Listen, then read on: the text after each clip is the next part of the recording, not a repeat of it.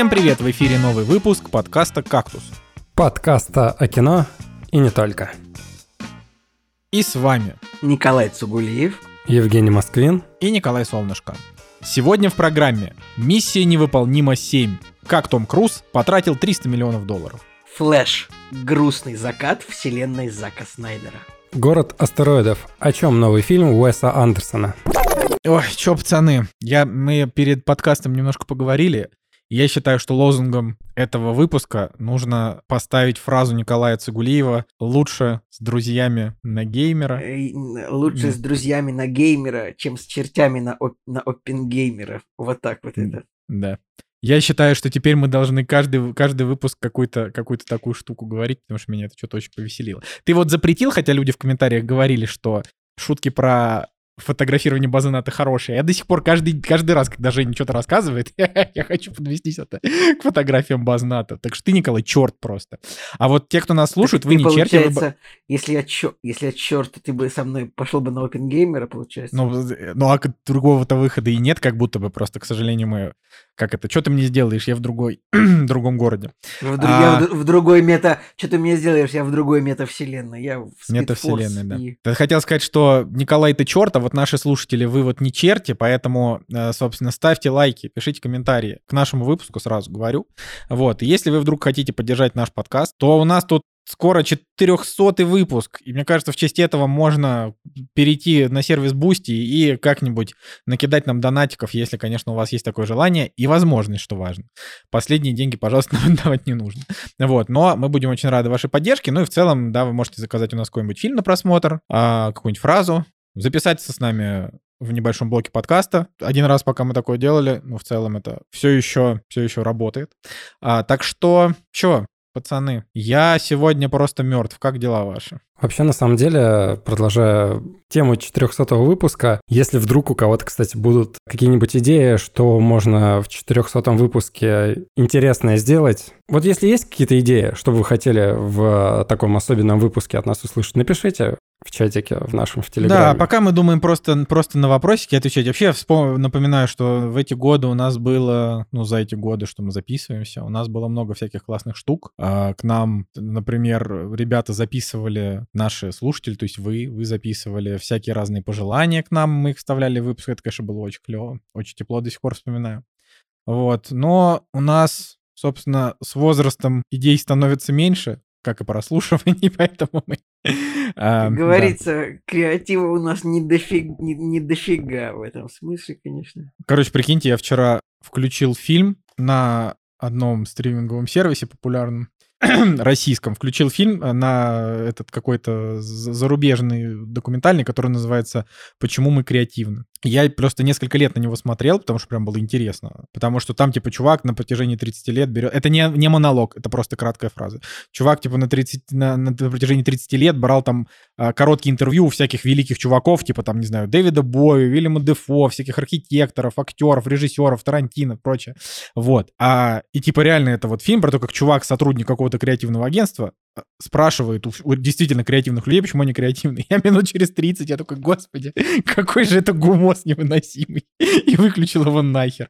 Ну вот, поэтому я больше не верю в креативность. А, рассказывайте, как ваши дела. Блин, ну у меня особо ничего интересного не было, но неделя прошла под знаком того, что мы э, ждали того, что отвезем нашу собаку удалять зубы. Как бы, блин, вы думаете, что это так, э, это такое, что там такое, удалить собаке зубы?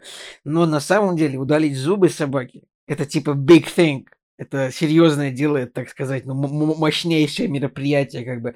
Во-первых, почему? Ну, э, ты такой обычно, когда Лом- ломовое. я не знаю, я себе, фу -фу -фу, я никогда, не, никогда не был, э, как сказать, у- не лечился у стоматолога так, чтобы мне удаляли зуб. Я не знаю, это вот вам удаляли зубы, вот прям хирург, стоматолог, это вот наркоз. Ну, вот там Николай удалял больно. зубы полгода, мудрости. полгода назад мне два зуба мудрости удалили за один день. Да, и как ты себя чувствовал тогда? Ну, у меня попался хороший врач, плюс, в отличие от американцев, которые платят 2800 долларов за удаление двух зубов, я заплатил 7000 рублей.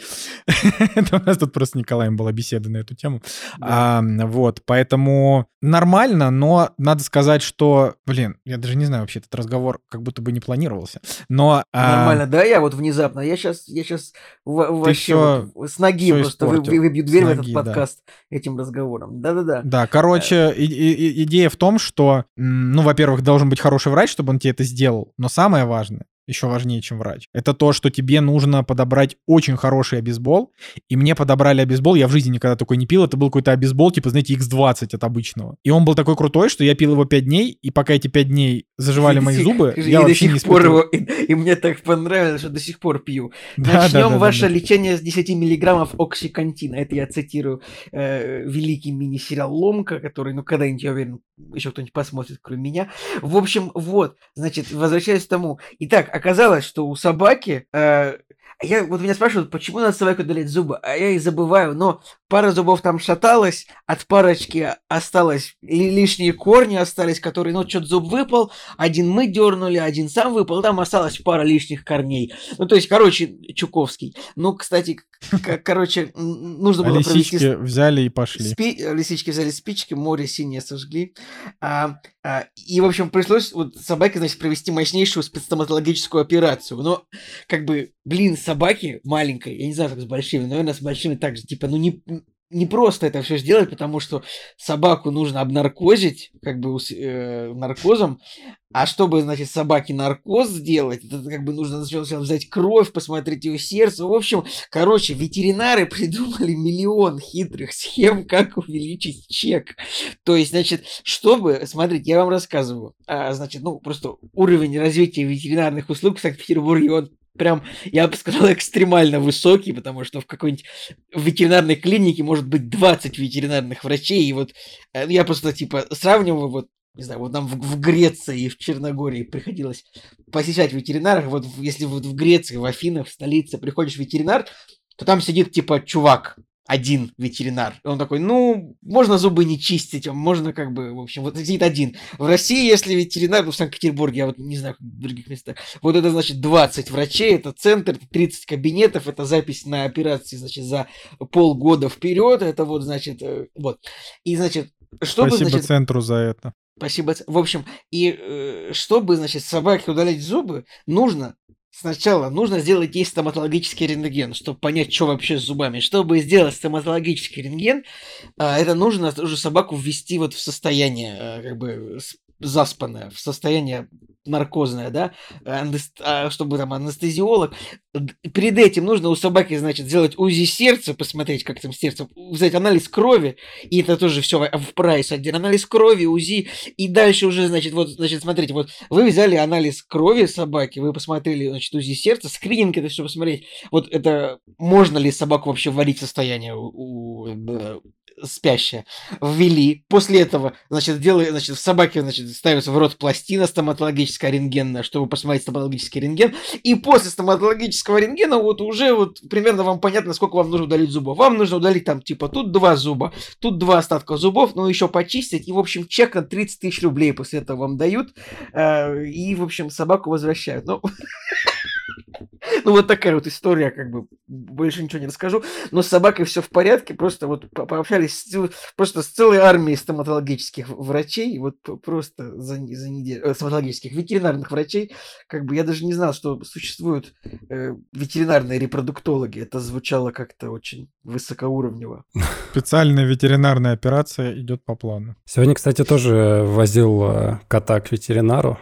Причем, знаете, раньше кот при виде переноски сразу бежал куда-то, прятался. Причем один кот, когда я сегодня достал переноску, у него глаза просто вылезли на лоб, и он понял, что это либо его сейчас заберут, либо не его. Но он э, от греха подальше убежал. Я, короче, забрал второго кота, посадил в переноску и, кстати, поехал в сторону Николая Цигулиева. Так. Потому что ветеринарная клиника в том районе, в котором мы раньше жили, там потрясающий ветеринарный А как врач. она называется? Вообще, это сетевед, М. но врач, который там работает, э, вообще мое почтение, я готов рекомендовать его вообще каждому, потому что человек очень бережно к животным относится, и вот сколько он уже лет, пять, наверное, лечит кота, и все вообще замечательно. Короче, повез кота, и думаю, а что он у меня в клетке сидит? И я его выпустил. И он, И он осмелился. убежал, убежал. Не, ну в смысле в машине, в машине. И он э, вышел, и я с ним ехал с котом, то есть он э, стоял у меня на задних лапах и смотрел в окно.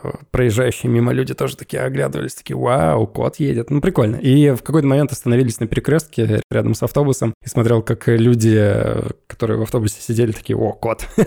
Ну, как-то разукрасил их э, автобусную жизнь, короче. У меня, на самом деле, тоже ничего особо не было, но так вот, если коротко, я посмотрел «Дюплекс» второй раз в своей жизни, и когда в детстве я его смотрел в 2003 году, мне он вообще дико не понравился, потому что там был какой-то грустный финал, и я от него плевался. Дюплекс это фильм, там, где Бен Стиллер Дрю и- Берримор, и, и Дрю Дрю- Берримор, Бен их там Стиллер, и- Дрю бабка, их Берримор и там Бен бабка Стиллер, по да. квартире гоняла, правильно? Да, то есть они купили хату э, в Бруклине, А, я понял, ты его посмотрел просто для того, чтобы как-то это прорефлексировать свою жизу, да? Нет, вообще, на самом деле, Надя сказал, хочу комедию. Ну давайте посмотрим фильм, который нас задепрессует. Подожди, было бы, Да. смеш- было бы гораздо смешнее, если бы Жека предложил, о, юмористы. Наверное, это смешной фильм. типа. Да, да, да. Короче, она открыла свой список, у нее был дюплекс. Ну, я не стал сопротивляться, думаю, ладно, окей, посмотрю. Вот. А потом э, вспомнил, что...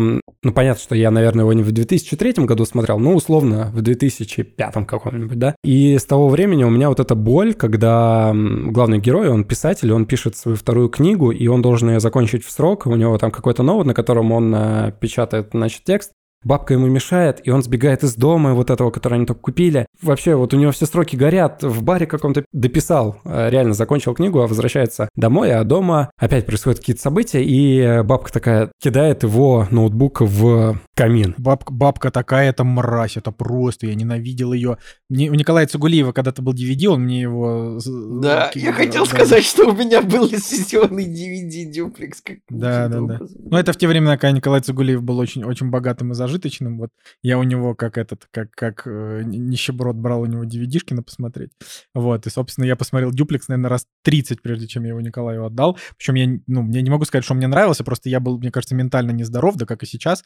Вот, и я тогда почему-то мог много фильмов пересматривать по многу раз. Зачем? Было Спросите. такое, было, было. Да, Блин, у меня спросите. что-то вы прям, вы прям это самое, вы прям накидываете. У меня вот вы- у меня сегодня так мозг работает. Вы накидываете просто какие-то факты, и у меня э, просто я вот вижу, мне вы ки- накидываете факты, у меня просто еще одна история э, как бы из этого факта растет. Давайте.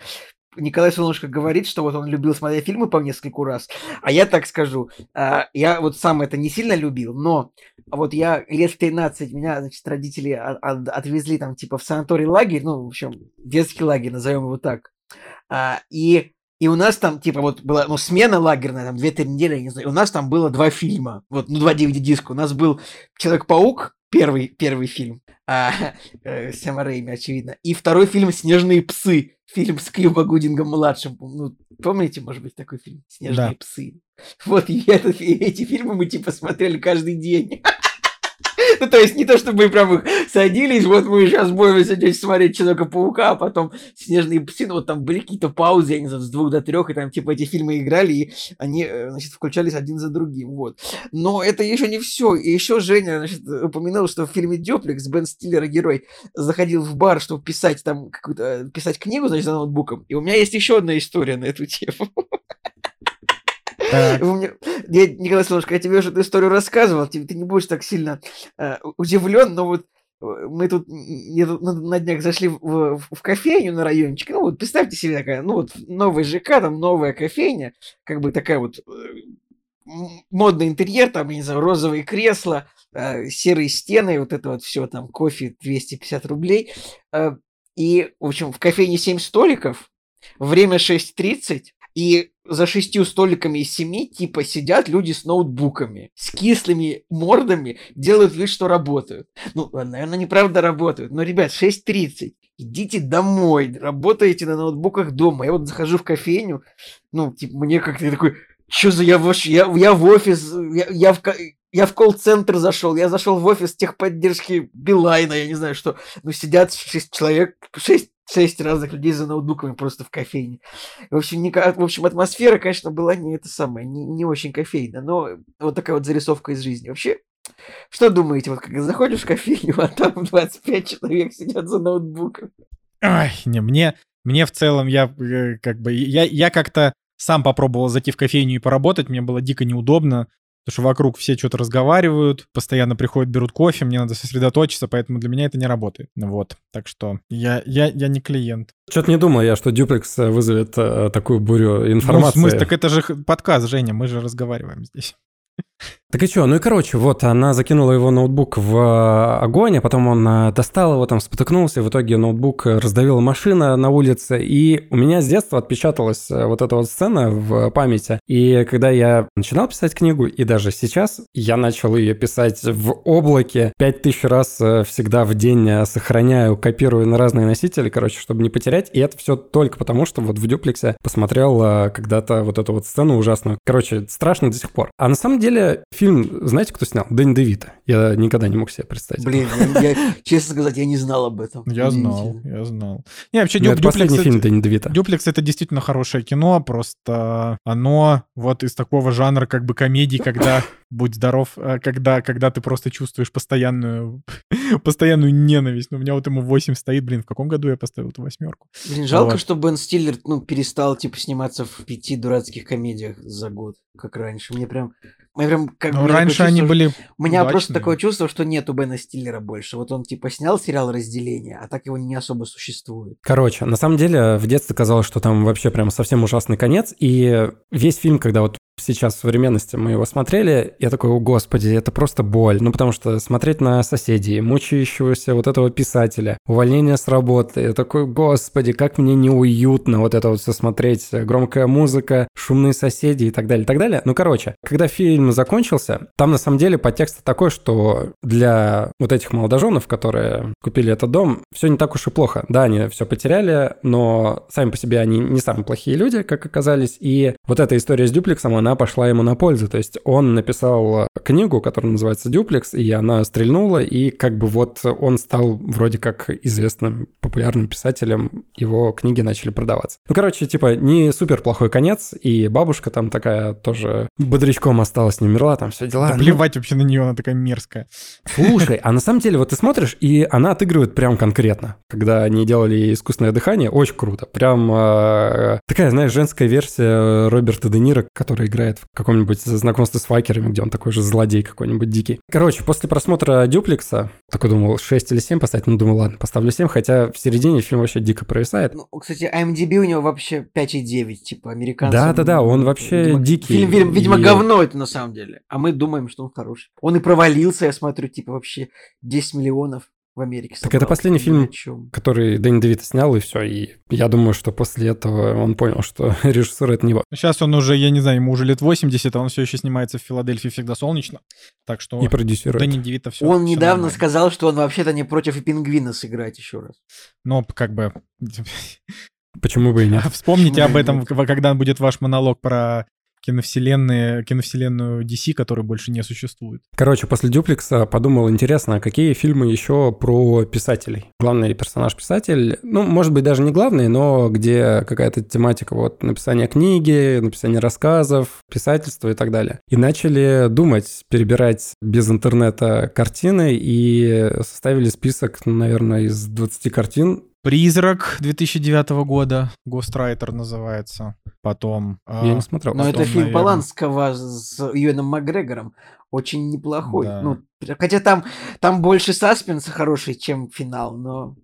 Как бы. Плюс, пл- плюс, да, плюс. интересно, Блин, что и что ты вспомнил? Ну, Давай, перечисли. Ну, во-первых, Дюплекс, Тайное окно, о котором я недавно рассказывал, Сияние, Персонаж с Уилл Феррелл и Марк Уолберг. Да, Уилл Феррелл, да-да-да. А Мизери? Мизери не вспомнил. Ой, не было, Мизери Марка, не, вспомнил. простите, не было Марка Уолберга в персонаже, простите. Ешь, молись, люби, Полночь в Париже, Роман с камнем, о котором я тоже рассказывал. Ну, Затерянный город — это ремейк Романа с камнем. Потом был фильм «Домовой» с э, Хабенским. На 6 из 10 фильм. Да, но он неплохой. Но ну, я вот э, все такое вспоминал, думаю, ну это же полюбас, наверное, какой-то ремейк американского какого-нибудь фильма.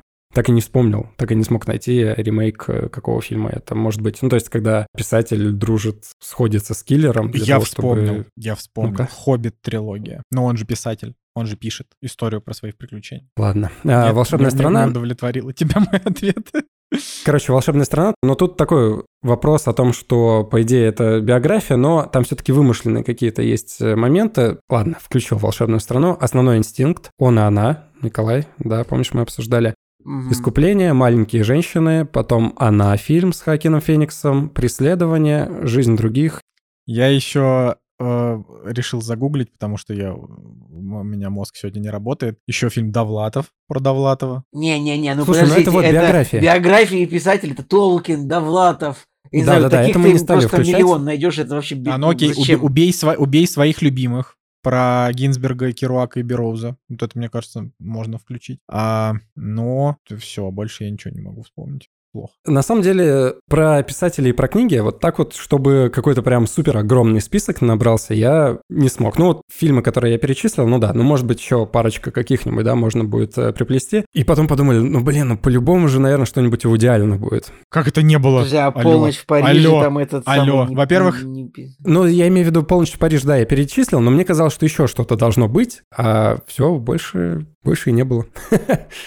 Блин, очень интересно. Я просто задумываюсь. Ну, вообще у него, у него были. У него еще были фильмы про писателей. Так вот, мне тоже казалось. А нет, то есть там были журналисты какие-нибудь, э, актеры. Да было сто процентов. Ну, разбирая Гарри какой-нибудь, или Манхэттен, или Энни Холл, это не про писателей. Ладно, я не помню. Нет. Ой, окей. Че, Ну, короче, ты если все? я не прав, может быть, кто-то из слушателей еще что-то вспомнит, может тоже написать э, в комментариях. Но это интересная тема, то есть э, чисто вот ты пишешь Жек, книгу, чтобы, тебе интересно что- со стороны чтоб- посмотреть. чтоб к следующему подкасту это подборка. Блин, я совсем забыл, что у нас сегодня еще мы, мы же должны обсудить. Обязательно Николай Цигулиев нам готовил а, как это э, борьбу актеров и сценаристов, как это стачку. Блин, это удивительно, Обзор. что, типа, я реально это и собирался это готовить, но в, в- но в итоге я переключился на, чтобы посмотреть «Город астероидов» и «Флэш», и я думаю, что расскажу про забастовку я позже, но главное, на самом... Короче, да, проходит забастовка, а, одновременная забастовка сценаристов и актеров в Голливуде, и, и, короче, честно говоря, я просто собирался подготовиться, но, разумеется, я нас себе в закладке несколько текстов, причем на английском, это уже, ну, и на русском, но в итоге я, конечно, благополучно забыл про это все, потому что э, меня, э, потому что слишком впечатлительными были фильм э, «Город астероидов» и «Флэш», но скажу такое, значит, вот Ника- у нас был такой спор в чате, типа, э, значит, актеры, двоеточие, бастуют, Николай Солнышко такой, двоеточие, они же получают очень много денег, студии платят, почему они бастуют? На самом деле, вот, короче говоря, бастуют 160 тысяч актеров, и 90% актеров, этих самых, ну, типа 90% э, людей, которые принимают участие в забастовке, они, их годовая зарплата меньше, чем 25 тысяч долларов. Ну, то есть, я не знаю, вот это за сколько фильмов и вообще, но вот такая вот тебе информация, что миллионы получают, ну, вот там, 50 человек, типа, за фильмы, как ты понимаешь. Сотни тысяч долларов получают, ну, 500 человек. 200 Николай, твоей задачей было понять, кто получает, кто нет, так что давай в следующий раз тогда Да, в ты к следующий раз, сегодня но не готов. э, тут я не Да. готов, да, но в общем не все так, э, не все так обл, не все так безоблачно у актеров и у сценаристов. Вот. Да Поэтому не, не, я понимаю, разу- я там немножко, я разу там немножко я почитал, вам, я уже типа, тоже... Скелетор вернется к, к следующ- к с новыми э, ужасными фактами в следующей картинке, да. Да, я просто этот э, задумывался, как бы я, я немножко почитал, я действительно во многом я их поддерживаю, потому что потому что там, там действительно есть очень неадекватные штуки в целом. Ну вот, а сценаристов-то я вообще поддерживаю. То есть к ним-то у меня вопросов нет. К актерам у меня было много вопросиков, но потом я подумал, ладно. А, вот, короче, у меня дела такие, что я сегодня расскажу про миссии невыполнима, потому что остальные мои дела вас не касаются. Ну, Ну, короче, просто ничего Звучало максимально Да это я, да, я специально токсично. Нет, ну короче, типа, у меня ничего интересного в жизни не происходит. Я очень много работаю, очень сильно устаю. А, хороший факт это то, что я работаю, у меня есть работа. Плохой факт это то, что у меня уже кукуха маленечко начинает уже съезжать, но как бы никто не обещал, что будет легко. Соответственно, посмотрели «Миссия невыполнима. Смертельная расплата. Часть 1». Вот, но было бы глупо рассказывать только про смертельную расплату часть 1, когда мы посмотрели за последние полторы недели все части миссии невыполнима для того, чтобы посмотреть невыполним, э, значит, смертельную расплату. Я должен вам сказать, что я теперь, я эксперт в миссии невыполнима. На данный момент я эксперт. Все. Я, типа, максимально, я профессионал в нашем подкасте по этой франшизе. Вот в этом я, я даже завидую немножко. Я бы тоже хотел посмотреть все семь частей, но... Господь, это было так, так прекрасно. Блин, я, вот, во-первых, я заявляю, это лучшая боевик франшиза ever. Я заявляю. Почему? Именно франшиза. Почему? Во-первых, потому что Джеймс Бонд лох. Ну, типа, в сравнении с тем, что выдает команда, типа, продюсеров «Миссия невыполнима» во главе с Томом Крузом, и когда Джеймс Бонд появляется, тошнит два часа, с какими-то женщинами что-то ходит и так далее, фильм там ковыряется на семерочку, там максимум, а то и на шесть, и такой, ну ладно, до свидания. Джеймс Вот. Бонд вообще последние 10 фильмов просто фестиваль токсичной маскулинности. Это просто, ну, как бы... Я что-то не знаю. Мне кажется, один э, казино Рояль стоит всех фильмов «Миссия невыполнима». Вообще, Ну, это моё мнение. Вообще, ты, во-первых, смотрел «Казино Рояль» в 2006 году. Пересмотри. Он, не, Мне кажется, я его Хорошо, я пересматривает ее недавно. раз Да. в пару лет, мне кажется. Я, кстати, да, это так, я так скажу. Миссия невыполнима действительно... Ой, миссия невыполнима. Казино Рояль действительно очень классный, возможно, лучший бондовский фильм. Но все остальные фильмы Джеймса Бонда, они либо уже как бы старые, и типа от них уже именно такого сильного кайфа не испытать, а я все с Джеймса Бонда смотрел. А, кроме... Прям все? Кроме с- 20 щас. или 30? да, все, все штук? 30, кроме того, господи, который В был... смысле, их не 30, их 26, нет? 26, да, или 27, как типа с Кристофом Вальцем, где он злодей был. Я его не Спектр. смотрел. Спектр, да, вот его не смотрел. А, но, естественно, там первые вот эти вот 23 фильма, да, я их, ну ладно, хорошо, первые 20 фильмов я очень плохо помню, я уже как бы более-менее нормально у меня началось, э, как бы я вступил в нормальный возраст э, с Пирса Броснана, вот, а остальные надо пересматривать. Я пересматривал, по-моему, то ли Доктор Но, то ли из России с любовью, что-то из этого с Шоном Коннери. Ну, короче, я, вот, мое мнение а чё, такое. кто-нибудь из вас, эксперт, назовет мне 20-й фильм из серии Джеймса Бонда? Вот так. А, умри, Я но не сейчас. на... Умри, но не 14-м. сейчас, 20 Умри, но не молодец, сейчас. Молодец, Николай, молодец. Умри, но не сейчас классный. Да, Да. короче, а, короче, вот я, я могу так сказать, что несмотря на то, что, опять же, Бонды — это там стиль, да, это в первую очередь это прям стиль. Но когда ты начинаешь погружаться в миссии невыполнимо с первой части, а я не смотрел первую и вторую вот до прошлой недели, я их не смотрел. Так получилось с третьей и по вот текущую седьмую я смотрел все в кино, ни разу не пересматривал, вот кроме как сейчас, а первую и вторую вообще не видел. Вот. И, соответственно, вот как бы спустя года ты понимаешь, что шпионские боевики про Бонда, они как бы про эстетическое удовольствие, они про актерскую игру там Шона Коннери, например, там есть еще, ну, типа, там миллион Бондов, но лучший, на мой взгляд, это, типа, Шон Коннери и Дэниел Крейг. Э, Пирс Броснан тоже ничешный, ну, как бы хороший в целом. Но там всякие остальные, типа, кто там был, Тимоти Далтон, кто там еще, я не помню, был Тимоти Далтон. Рон, Но- Был Тимоти Далтон, два фильма. Был Да. Роджер Мур. был- Роджер Мур вообще не, вот, не мой Бонд. Ну, короче, вот, на, на мой взгляд, типа, Бонды, они... То есть, смотрите, Бонд — это франшиза шпионского кино, да?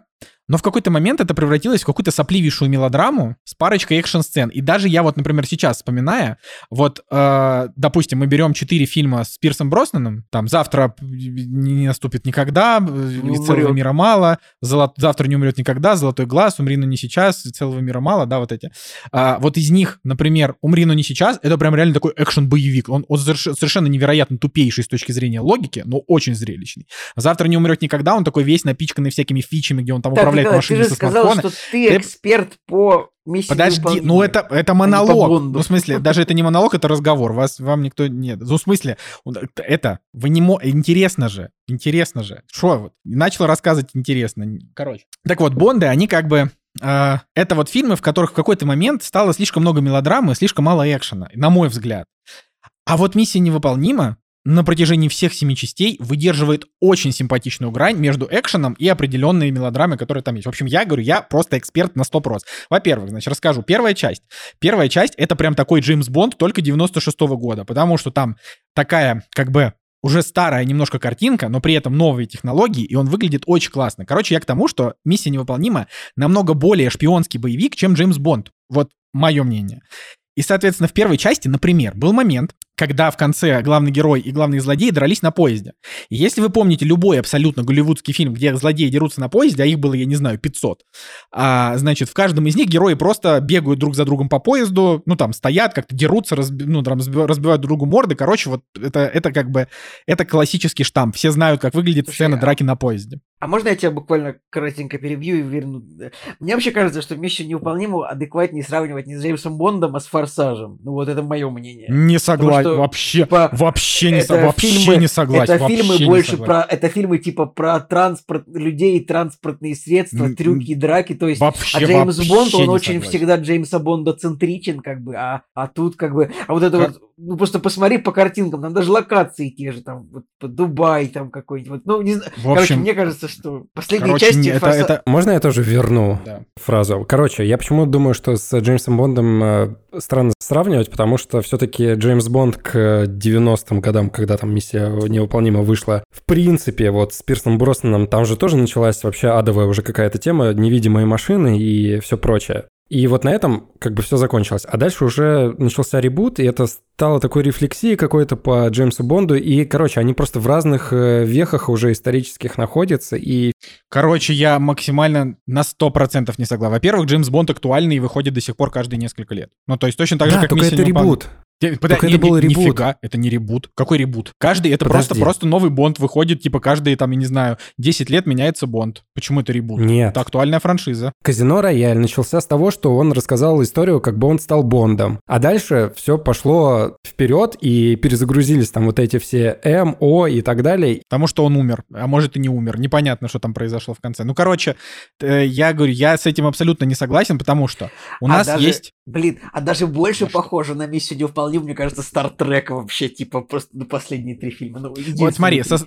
Ну, смотри, про Стартрек я бы сказал, что может быть и да, но давайте все-таки не, не- Короче, это неправильно. Что такое «Форсаж»? «Форсаж» — это экшен-боевики про преступников, которые э, вместо того, чтобы быть преступниками, в какой-то момент стали просто бороться с какими-то с какими-то злодеями, но эти злодеи, они как бы в первую очередь э, делали какое-то зло лично им и их тусовке, а уже во вторую какое-то зло уже миру глобальное.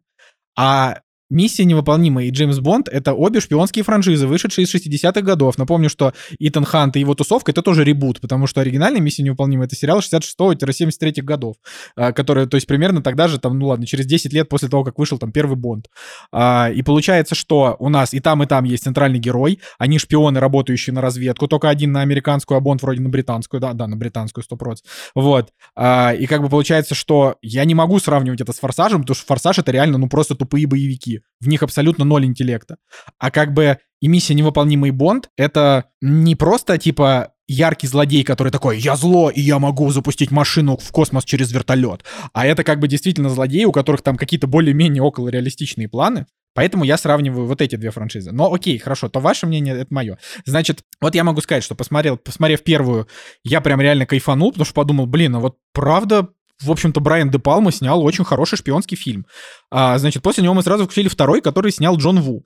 И вот второй, он как бы считается худшим во франшизе, но я не скажу, что это очень плохой фильм, он нормальный, на семерочку. Но он хуже всех действительно во франшизе, потому что именно в нем логика, вот как, знаете, мы же любим рассуждать о фильмах, как бы исходя из логики этих фильмов. То есть показывают нам какую-то фантастику, и мы как бы допускаем, что это работает, и дальше мы уже верим этому или нет. Там можно послать все в задницу, как Нолан со своим Теннетом, а можно, например, вот условный там Trek. Там фантастика работает в рамках той логики, что они построили. Так вот, во второй миссии невыполнима, там вообще ноль логики касаемо экшена и касаемо действий героя. И вот это очень сильно раздражало, но там была супер красивая Тэнди Ньютон, вообще супер красивая. Мне кажется, вот ее, ее героиня в этом фильме одна из самых красивых голливудских женщин, вот конкретно в таком кино. Ну, одна из, не самая. В общем, она там, конечно, роковая э, красотка. Было любопытно, но Джон Ву — это Джон Ву. Мне и без лица не понравился, и вот этот фильм тоже понравился меньше, чем другие. Вот. А дальше, начиная с третьей, там был, типа, в третьей был Джей Джей Абрамс снимал, четвертую снимал Брэд Бёрд, который вообще до этого снимал мультики для Пиксара, и, и справился. В четвертой части она, ее все могут запомнить, вернее, все могут помнить по взрыву Кремля и карабканью на Бурж-Халифу руками. Вот, тут же тоже надо сказать, что... Типа, и как это случай- отличается от самых ярких моментов в «Форсаже». Типа, вот Нет, смотри, Короче, с точки зрения вот, трюков... Вот смотри, Николай, вот карабкание на Бурдж-Халифу и взрыв Кремля, вот смотри, это можно представить себе во франшизе «Миссия невыполнима» и в франшизе «Форсаж», а в Бонде, ну, я бы сейчас это не представил. Ну, не знаю. Хотя, может, Да там в Бонде были тоже такие всякие моменты. такие были. Да были, Ну. были, там тоже были всякие. Но опять же, еще раз говорю, ты, не, ну, Николай, ты прям очень некорректно сравниваешь. Ну, правда, «Форсаж» — это его можно поставить в один ряд с миссией невыполнима только по кассовости и по тому, что, типа, актеры, которые там играют, им уже по 50, а то и по 60, но они все еще собирают кассу. Ну, хорошо, с этим я могу согласиться.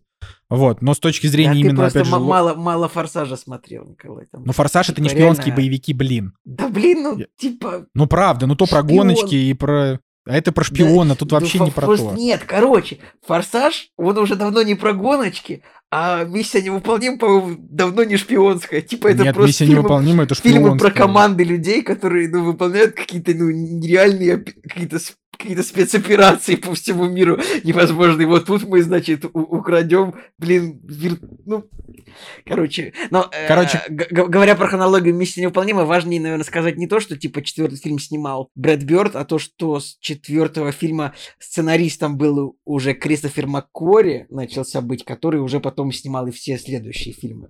Но, да, это хорошее замечание, это я бы не сказал. Вот, ну, короче, ам, я с тобой, опять же, говорю, здесь не согласен, пересмотри «Миссии невыполнимы», потом будешь говорить. А я, может быть, еще посмотрю пару «Форсажей». Я Да. последние три части очень хорошо помню вообще. Вот прям очень хорошо. Вот прям, Прям очень. очень хорошо, прям очень. С Дженни Реннером все помню, с Генри Кавиллом. Потому что я пересмотрел, помню ну, с. «Форсажем». Ну, короче, ладно. Просто остановимся на том, что я, я с этим сравнением не согласен, потому что оно, мне кажется, оскорбительным в сторону миссии Не невыполнимой. знаю, На минуточку, персонажи у последнего- одинаковые, типа Курт Рассел, такой же, как Алек, Боу, Алек Болдуин, типа в миссии не Курт Рассел в Форсаже такой же, как Алек Болдуин в миссии «Форсаж не- ну, 10», такой. рейтинг 6, «Смерть миссия Так, невыполнима э, 7», рейтинг 7,7. Мы же сейчас не говорим, что лучше, Так я тебе говорю, ну это, ну это качество абсолютно разное. Типа то это тупые боевики для пацанчиков.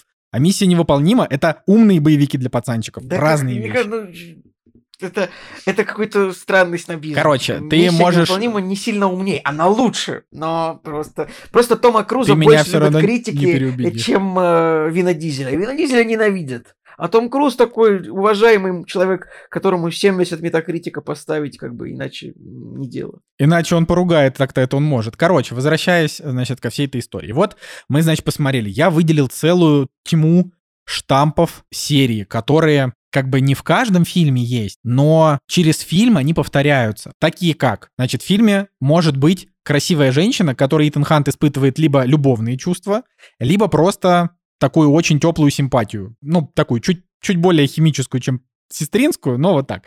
Но прикол в том, что даже если у него какая-то супер очень сильная любовь, в следующем фильме она, скорее всего, испаряется, да, куда-то в воздух. Типа, вот э, он что-то разошелся с женой, вот, а, значит, вот это вот женщина, вот это, значит, Тэнди Ньютон, Тандивин Ньютон, хорошо, а то она послушает наш подкаст, обидится, что я ее называю неправильным именем. А, значит, Тандивин Ньютон, а, с которой они ушли в закат вообще в конце второй части, просто Просто вообще ее даже не упомянули. Вот, ну это, в общем, это забавно. ну вот, значит, потом там есть всегда история, что... Не всегда, еще раз, время от времени, один из штампов. Это то, что есть два всегда босса в ЦРУ, каждый фильм они меняются. Там были... Там было очень много разных чуваков, там был и Лоуренс Фишборн, там был и Билли Крудап, там был а, господи, Энтони Хопкинс был во второй части. Ну, короче, там, там их было очень много разных. Там был э, в пятой части был Алек Болдуин. И вот постоянно. Значит, получается, что чаще всего есть два босса в ЦРУ. А, один из них, он как бы руководитель отряда миссии невыполнима, а второй это типа прям главный в ЦРУ, который хочет Итану Ханта схватить за жопу. Вот. И это прям каждый раз повторяется, что тоже довольно прикольно. Но э, это, опять же, повторяется тоже по-разному. То есть, например, в какой-то момент они начали нас обманывать. Они нам показывали, например, Алька Болдуина с, четким, с четкой мыслью о том, что, возможно, вот он и есть тот самый предатель из ЦРУ, поэтому он, типа, пытается Итану палки в колеса ставить. А в итоге оказывается, что он-то, в общем-то, оказывается и неплохой, а просто вот принципиальный. Потом в какой-то момент, значит, получается, что один из штампов — это то, что всегда ЦРУ пытается догнать Итана Канта примерно в тот момент, когда он выполняет свою эту сложную миссию, если он, значит, на нее соглашается, конечно. Ну вот, потом, ну, туда же добавляем маски, которые они делают. В некоторых фильмах тоже было прикольно, что маска, например, не смогла напечататься. Им приходилось идти без нее. Ну, какие-то вот такие моменты. Вот. Я, значит, могу выделить, что а, если мы берем фильмы с первой по шестую, то первая, третья, четвертая, пятая и шестая, они для меня одинаково кайфовые. Я их все прям вот очень люблю. Они вот прям супер классные. В какой-то момент, я, если, например, вы фанаты Ребекки Фергюсон, то Ребекка Фергюсон в пятом фильме это просто вообще, она просто роскошна. Типа вот то, что они сделали из нее в сериале «Бункер», это недосмотр продюсеров, я считаю, потому что, потому что просто пересмотрите пятую часть, вы поймете, о чем я говорю. Значит, и вот мы переходим к седьмой части. У седьмой части там был, значит, производственный кризис, потому что был ковид, а она вышла сильно позже, значит, чем надо, там были моменты, когда Том Круз там орал на своих подчиненных, типа, вот, вы там не ходите в масках, из-за этого фильм переносится еще на год. В общем, вот это вот все. Значит, и вот он выходит, и у него супер высокие рейтинги, уже неплохие сборы, больше 300 миллионов. А, значит, плюс очень такая неприятная тема, что этот фильм убирают из проката, а, потому что выходит Нолан с Опенгеймером, убирает его из IMAX. IMAX это... Я на самом деле типа я вот сидел, считал, ну сколько миллионов бы мог Том Круз потерять на этом IMAX? 20? 200, ну, 200 общем... 300. Я счет, Николай, я что-то у этого у Роднянского в книге написано, насколько IMAX насколько IMAX действительно важен для таких больших премьер, и типа как тяжело выбить себе там лишнюю неделю, короче, в этом. Это на самом деле такая ублюдская фигня. В общем, обидно за Тома Круза. Нет, какие 200-300? Там это вопрос там 5-7%. Ну, короче, рассказывай. Надо, короче, надо, надо, точно. надо, да, значит, вот. И, в общем, э, так, подожди, что что-то ты посмотрю, ты должен слушать, ты должен реагировать, и Женя должен реагировать вообще. Э, так вот, вот у нас, значит, миссия невыполнима новая. Тут надо понимать, что это самый долгий фильм серии, и это незаконченная история. У него будет еще часть 2 из-за забастовки сценаристов, которая в следующем году явно не выйдет. Скорее всего, года через 2-3 она выйдет. А, значит, э, уж, уж не знаю, с бюджетом в 290 миллионов долларов. То есть это действительно дохренища. И он реально идет там 2.43. И вот все эти 2.43 фильм просто от начала и до конца максимально захватывающий. Поэтому вот так как мы посмотрели как бы в ряд все фильмы и посмотрели еще седьмую, я могу сказать, что все они абсолютно, ну вот, опять же, кроме второй, но она тоже нормальная, тоже хороший фильм. Ну, типа, просто хуже других. Они все держат, держат планку, но есть и моментики. Например, вот я говорил про сцену про поезда, когда Николай Тюгулиев ворвался. Значит, в первой части, например, э, Итан Хант, герой Тома Круза, он не мог нормально драться на поезде, потому что поезд как бы ехал, ну, типа физика, и ему приходилось для того, чтобы какое-то движение, он там держался за какой-то трос, типа там прицепил его. Э, злодей там на него налетал, если он его откидывал, то его действительно там очень сильно сносило. Ну, в общем, вот это был первый, по-моему, раз за всю историю моих кинопросмотров, когда такая была драка на поезде, это в фильме 96 -го года, была прям четкая. Вот в седьмой части они сделали, как обычно в Голливуде поезд едет, они дерутся просто вот как ни в чем не бывало. Это очень, конечно, обидно, что они свои собственные же законы нарушают. Вот. Во-вторых, надо сказать, что каких-то невероятно изобретательных экшн-сцен в седьмой части нету. То есть, если, например, э, у каждого фильма есть свой ну, типа вот, вот тут взорвали Кремль была Бурдж-Халифа, вот здесь была сцена на мотоциклах, вот здесь была сцена с поездом, здесь была, значит, э, там, я не знаю, ну, короче, много разных было сцен. А, там, Ватикан, еще что-то. То седьмая часть, она такая, ну, как бы в ней очень много экшена, опять же, фильм вообще, типа, не провисает ни на секунду. Но именно из вот таких вот изобретательных сцен их как будто бы не было. Они все были уже плюс-минус такие же, как были в предыдущих частях. То есть были, например, погоня на машине там была по, э, кажется, по Риму как раз. И вот я напоминаю, что в, в третьей, по-моему, части была погоня по Ватикану. Тоже там по узким... Нет, не погоня по Ватикану, господи. Короче, по, по Марокко, в какой-то из частей, в пятой, наверное, была погоня по Марокко, где а, они ехали по узким улочкам, вот это вот все, это было, и здесь, здесь было примерно то же самое. То есть это, это уже не, не прям удивляет. Вот, потом, значит, если вы это помните... Не удивляет, потому что все эти погони уже были в «Форсажах». Ну, в «Форсажах» все-таки... И пог... в «Джеймсе Бонде». В «Форсажах»-то... Ну, вообще, в «Джеймсе Бонде» погони вообще позорные. А в «Форсаже...» э, Ну, в «Форсажах» погони-то, наверное, все-таки покруче, чем в «Миссии невыполнима», потому что это, ну, вообще не про погони кино. Вот, но если говорить про какие-то сцены вот центральные, да, то здесь можно выделить две. Значит, сцены вы, наверное, читали в новостях, типа, где Том Круз падает со скалы и, и открывает парашют, и это как бы реальный трюк. Подожди, ну он перед этим же, он же он разбежался, разбежался перед... Блин, у нас такая история была на неделе классная. Мы что-то, мы с Аней ехали в машине, о чем-то ссорились. Мы, мы типа, мы, мы едем, и э, справа на, на, на перекрестке подъезжает машина справа, и у нее «Мне больно видеть белый свет!» И у нас, и мы, и мы сразу, в общем, наша ссора закончилась, потому что стало слишком смешно. А, Николай, пожалуйста, разбежался, Том Круз прыгнул с парашютом. Он, он ехал на мотоцикле, и на мотоцикле разбежался, э, спрыгнув со скалы, да, вот, э, и, слет... и как бы, и вот мотоцикл улетел обрыв, а он, значит, слетел на поезде.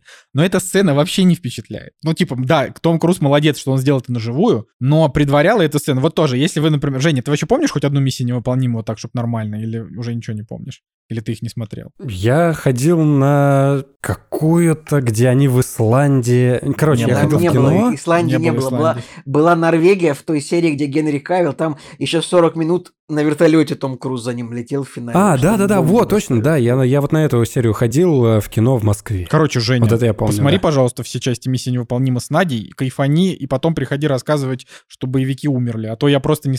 Вообще. Это просто неправильно, что ты их не смотрел. Посмотри, пожалуйста. Так вот, значит, э, вот если, хорошо, Николай, вот ты, допустим, можешь помнить, что а, как бы основная история миссии невыполнима это то, что происходит какая-то абсолютно невероятная жесть, потому что злодей супер злобный, и вот они типа составляют план и двигаются по плану. И у них всегда все получается, ну, может, с какими-то заминками. Здесь была очень странная сцена, на мой взгляд, очень странная. Когда, значит, вот э, финальная, финальная часть картины заключается в том, что герои едут на поезде, и там происходят какие-то мутки, а Итану Ханту нужно попасть на этот поезд, но изначально он не может в него просто зайти. Хотя почему? Мог бы маску нацепить и зайти, но он этого почему-то не сделал. И, значит, его задача была отдельно попасть на этот поезд. И вот он ехал на мотоцикле буквально минут 20 на полном серьезе, пока там происходили события. Потом спрыгнул, значит, вот со скалы э, на парашюте и, и, в общем, попал в поезд. И вот суть в том, что они реально, типа, 20 минут не могли поместить его в поезд просто потому, что так решили сценаристы. До, до этого в предыдущих фильмах, типа, герой такой, вот мой план, я его, я его придерживаюсь. И это было, правда, странно, потому что сцена, на мой взгляд, была подзатянута. Вот, и вторая, значит, э, зрелищная сцена, про которую можно тоже сказать, опять же, этот спойлер, он вам вообще ничего не даст. Значит, в конце поезд, на котором они едут, он как бы разваливается, и вагон за вагоном начинают падать с обрыва. И если вы... Давайте так, если вы играли в Uncharted 2 э, и помните сцену, где Нейтан Дрейк карабкался на поезде, пока он падал с вагона за вагон, вот это буквально пересъемка сцены из Uncharted 2 из игры. Вот, тоже не сказать, что как-то сильно впечатлило. Но опять же, в целом фильм крутой, все в нем, все в нем хорошо. Злодей здесь в этот раз это искусственный интеллект. Вот, причем, иску... причем искусственный интеллект найденный нет, блин, даже не знаю, неправильно. Короче, его изобрели блин, русские. Спойлери. Русские изобрели. Это не спойлер, это первые две минуты фильма. Это две минуты. Подождите, русские изобрели искусственный интеллект, и он злодей там? Последний Но... фильм с э, Джонни... О, с Джонни Деппом, господи. Последний фильм с э, Джеймсом Бондом, русский на острове, которого играет Рэми Малик. Так. Он изобрел искусственный интеллект. Ну, здесь... Ну, там было... Ладно, изобрел, он выкрал, выкрал. Ну, там было не, не так, как здесь. То есть здесь, смотрите, здесь история в том, что русские изобрели какой-то искусственный интеллект, я не буду говорить весь замут, потому что, ну, просто зачем, да, это шпионский фильм, не буду... Это, это реально не спойлер, это первые две минуты фильма. И вот они как бы его изобрели, но так вышло, что утратили над ним контроль. И теперь все, абсолютно все вообще силы мира, все спецслужбы, все бандиты, террористы, охотники за деньгами, кто угодно, а, все эти чуваки начали искать возможность, как получить доступ к этому искусственному интеллекту, для того, потому что он настолько невероятно силен, а там он прям реально, это ультимативно имбовый злодей. Просто. Но фишка в том, что искусственный там как бы не сам по себе, то есть он, да, сам по себе много чего делает плохого, но помимо этого есть, значит, очередной злодей, который невероятно дико неприятный, и его играет, к сожалению, не какой-то харизматичный, любимый нами актер, а просто какой-то лохарь, который, который ну, просто мне не нравится. Не, вот. миссия невыполнима со злодеями, ну, типа, всегда беда, что Скар... Вообще не Стел... согласен. Стеллан Скарсгард в, Под... в четвертой части, Под... потом в пятой. Э... Там не был. Я, короче, Сказгарда. там был чувак похожий на него, но это не он. Ну извините это меня, Филипп он, Сеймур серьезно? Хоффман, да, это не он. Филипп, Филипп Сеймур Хоффман там был злодеем. Был, кстати, в третьей. В третьей. Вот это было, вот это был последний раз, когда был более-менее, ну типа этот Соломон. В смысле Соломон Лейн? Соломон Лейн же охрененный. Его, я не знаю, это злодей, которого типа героиня Ребекки Фергюсон типа в кулачном бою победила. Ну то есть. Да, ну, под... несерьезно. Соломон Лейн как бы, это крутой мы не, не злодей. будем говорить, какой злодей был в, в шестой части, потому что это может быть спойлером да, для тех, кто не смотрел фильм, потому что там это твист, как бы. Но там он более-менее, кстати, еще. Но Соломон Лейн, мне кажется, это, это большой провал для серии, потому что он был типа еще в двух фильмах, насколько я понимаю. Он да, был в пятой и в шестой. Николай, да, поэтому Николай, это очень, очень плохо. Ты, очень плохо. ты вообще не про... Пересмотри. Соломон Лейн — это единственный из злодеев, у которого были человеческие мотивы они сумасшедшие. Типа, там же прикол в том, что, например, злодеи в четвертой части, которые хотели, они буквально выкрали русский ядерный чемоданчик для того, чтобы запустить ядерные ракеты по э, Америке.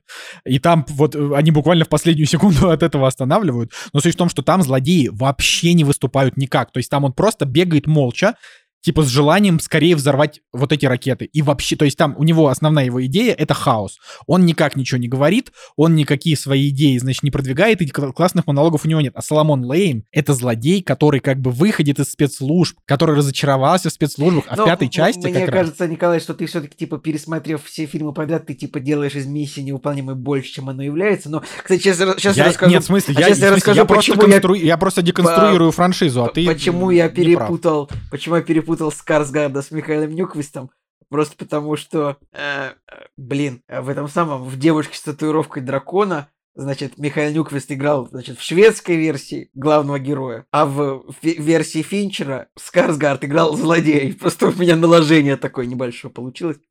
Вот так. Ну, короче, Николай, я не люблю, когда ты, когда, когда ты мой, как это, аналитический труд, э, как это, стираешь во в значимости. Так что, э, как это, когда посмотришь какую-нибудь большую франшизу и будешь делать по ней анализ, вот Тогда это...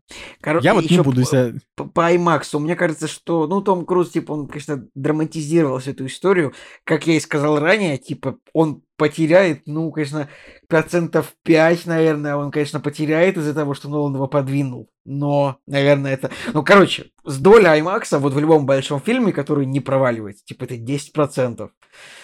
Но, Но... мы все-таки мы все-таки должны понимать, что, во-первых, недельку все-таки миссия невыполнима в IMAX пойдет. И ядерный электорат Тома Круза постарается посмотреть это в IMAX. Ну а уж не успеет посмотреть в IMAX, ну уж в кино сходят в обычную версию, ну Типа, то есть я вообще не верю, что Том Круз как-то потеряет из-за Нолана ну, больше там 3-4% сборов. Просто, ну, типа люди же не ради IMAX идут на миссию невыполнимую, ради миссии невыполнимой. Ну нет IMAX, ну пойдут Э, ну, здесь... Возьмут себе билет в полтора раза дешевле на 3D-шный сеанс. Ну, в общем, поэтому нормально. Ну, здесь может быть, окей. А, значит, по остальному, вот, короче, типа, поставив в ряд всех злодеев, которые там есть, как раз Соломон Лейн, он вместе с Сеймуром Хоффманом просто мои самые любимые, потому что, ну, как бы классно, когда злодей он имеет какой-то, ну, какой, вот его, типа, можно где-то обмануть, да, а, можно как-то попробовать его обхитрить. Вот в, в этом и, и он выпол... и его какие-то решения, они, то есть он, он не, не стена такая каменная, да, у него есть какие-то, он может совершить какой-то косяк, несмотря на то, что он довольно злой, и вообще он мог в конце пятой части взорвать Саймона Пега, так-то на минуточку, его Итан Хант его на словах переиграл. Это довольно, я считаю, классно. Поэтому, Николай, ты, конечно, зря Соломона Лейна ругаешь, пересмотри, опять же, фильмы. Он, если смотреть в ряд, он прям прикольный. Но да, там что во второй части злодей абсолютный сакс вообще, что в четвертой, хотя четвертая крутая. Вот. Э, ну и, в общем, вот в седьмой он мне тоже не понравился. Мне не понравился. Вот потому что там как вот эта история с искусственным интеллектом, он, ну он типа, понимаете, вот там есть такая фраза в фильме, это никакой не спойлер, короче, если что, но просто, чтобы вы понимали логику. Там есть такая фраза, когда злодей говорит, на любое действие, которое ты сделаешь, у меня есть, типа, анализ на блин, 100 твоих возможных действий вперед и анализ того, как из этих действий mm-hmm. можно выйти. И ты как бы понимаешь, это примерно как, не знаю, как смотреть сериал «Тьма», понимая, что персонаж, как бы его просто ведет судьба, типа, его как бы злодей всегда будет на шаг впереди, и это слишком имбовый злодей. Ну, то есть, правда, вот, допустим, Итан Хан такой думает, так, надо сделать так, чтобы он, там, не знаю, не застрелил вот этого чувака. А искусственный интеллект такой, так, у меня есть решение, если ты решишь пойти вот таким путем. Ну, как бы, да. И, и вот в этом плане фильм, конечно, очень тебя сильно так водит за нос. То есть ты не можешь понять, он в итоге движется сейчас по плану искусственного интеллекта или нет. Но герои тоже это обсуждают. Они такие, блин, я не понимаю, что вообще правильно я делаю или не, неправильно. И там тоже есть истории, когда его там, не знаю, Бенжи ведет Итана а, по улицам, говорит, беги, беги направо, потом налево, потом направо, а потом искусственный интеллект врывается как бы закрывает Бенджи доступ к Итану Ханту и начинает его голосом говорить, чтобы увести его в другую сторону. И ты такой, блин, типа, он слишком силен, он слишком силен. Вот, это, это короче, в этом, в этом есть интерес. Вот. Э, ну и там погибает один из главных героев. Я не буду говорить, какой. Это меня немножко расстроило. Но, короче, в целом посмотрим, что там будет в части 2. В целом она закончилась достаточно, э, как бы, ну там нормальное завершение, типа там нет такого, как в Дюне, когда обрывается просто на полусловие, вообще пол, пол сюжетной линии вообще как-то закрыто. Здесь, здесь типа цельная сюжетная ветка закрыта, а следующие они бы могли на самом деле сделать как с пятой и шестой. То есть не обязательно было делать часть 1, часть 2, просто, ну, я, я не знаю, конкретно этот злодей, мне кажется, не совсем достоин того, чтобы его аж две части гонять. Вот. Но круто. Круто, очень классно всем советую посмотреть вообще as soon as possible, если в России пустят в, э, в пиратском прокате, сходите тоже поглядите. Дубляж нормальный, ничего особенного, ничего плохого. Вот. Такие вот у меня впечатление от франшизы в целом вообще всем рекомендую пересмотреть, потому что это, это прям классно. Я вообще немножко удивился очень только... Ну, короче, меня удивило, что что-то вот мне сборы маленькими показались немножко, по крайней мере, для Америки, потому что, ну вот, как я смотрел... Пока это самые высокие сборы миссии невыполнима так за ее нет, историю. это-то, это-то понятно, но, но я просто думал, что не, сборы миссии невыполнима будут ориентироваться не на миссию выполнима, а на Топ Ган, потому что, ну...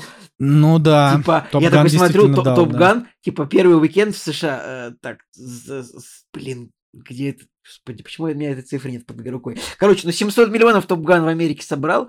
А, это очень много. И я думал, что как-то миссия невыполнима как-то подвзорвет на это, но по факту будет прям скромнее. Я что-то, я удивился очень сильно по этому поводу, но как бы все будет, конечно, нормально, но я думал, что будут топ-гановские сборы, но нет. Пока нет. Ну ладно. Ну, посмотрим, посмотрим, что он выдаст. Я говорю, я главное, что я вам скажу, что это вот это действительно кино, которое вот ты смотришь, вот мы обсуждали с Женей э, Тайл, Тайлера Рейка. Я сказал, что в Тайлере Рейке есть сцена с поездом, который, не с поездом, сцена с побегом из тюрьмы, которая длится минут 20, снятая одним дублем, ну, вернее, смонтированная одним дублем. Я такой, блин, вот ради этого, типа, стоит еще смотреть вот боевики, потому что люди еще умеют что-то оригинальное делать, придумывать.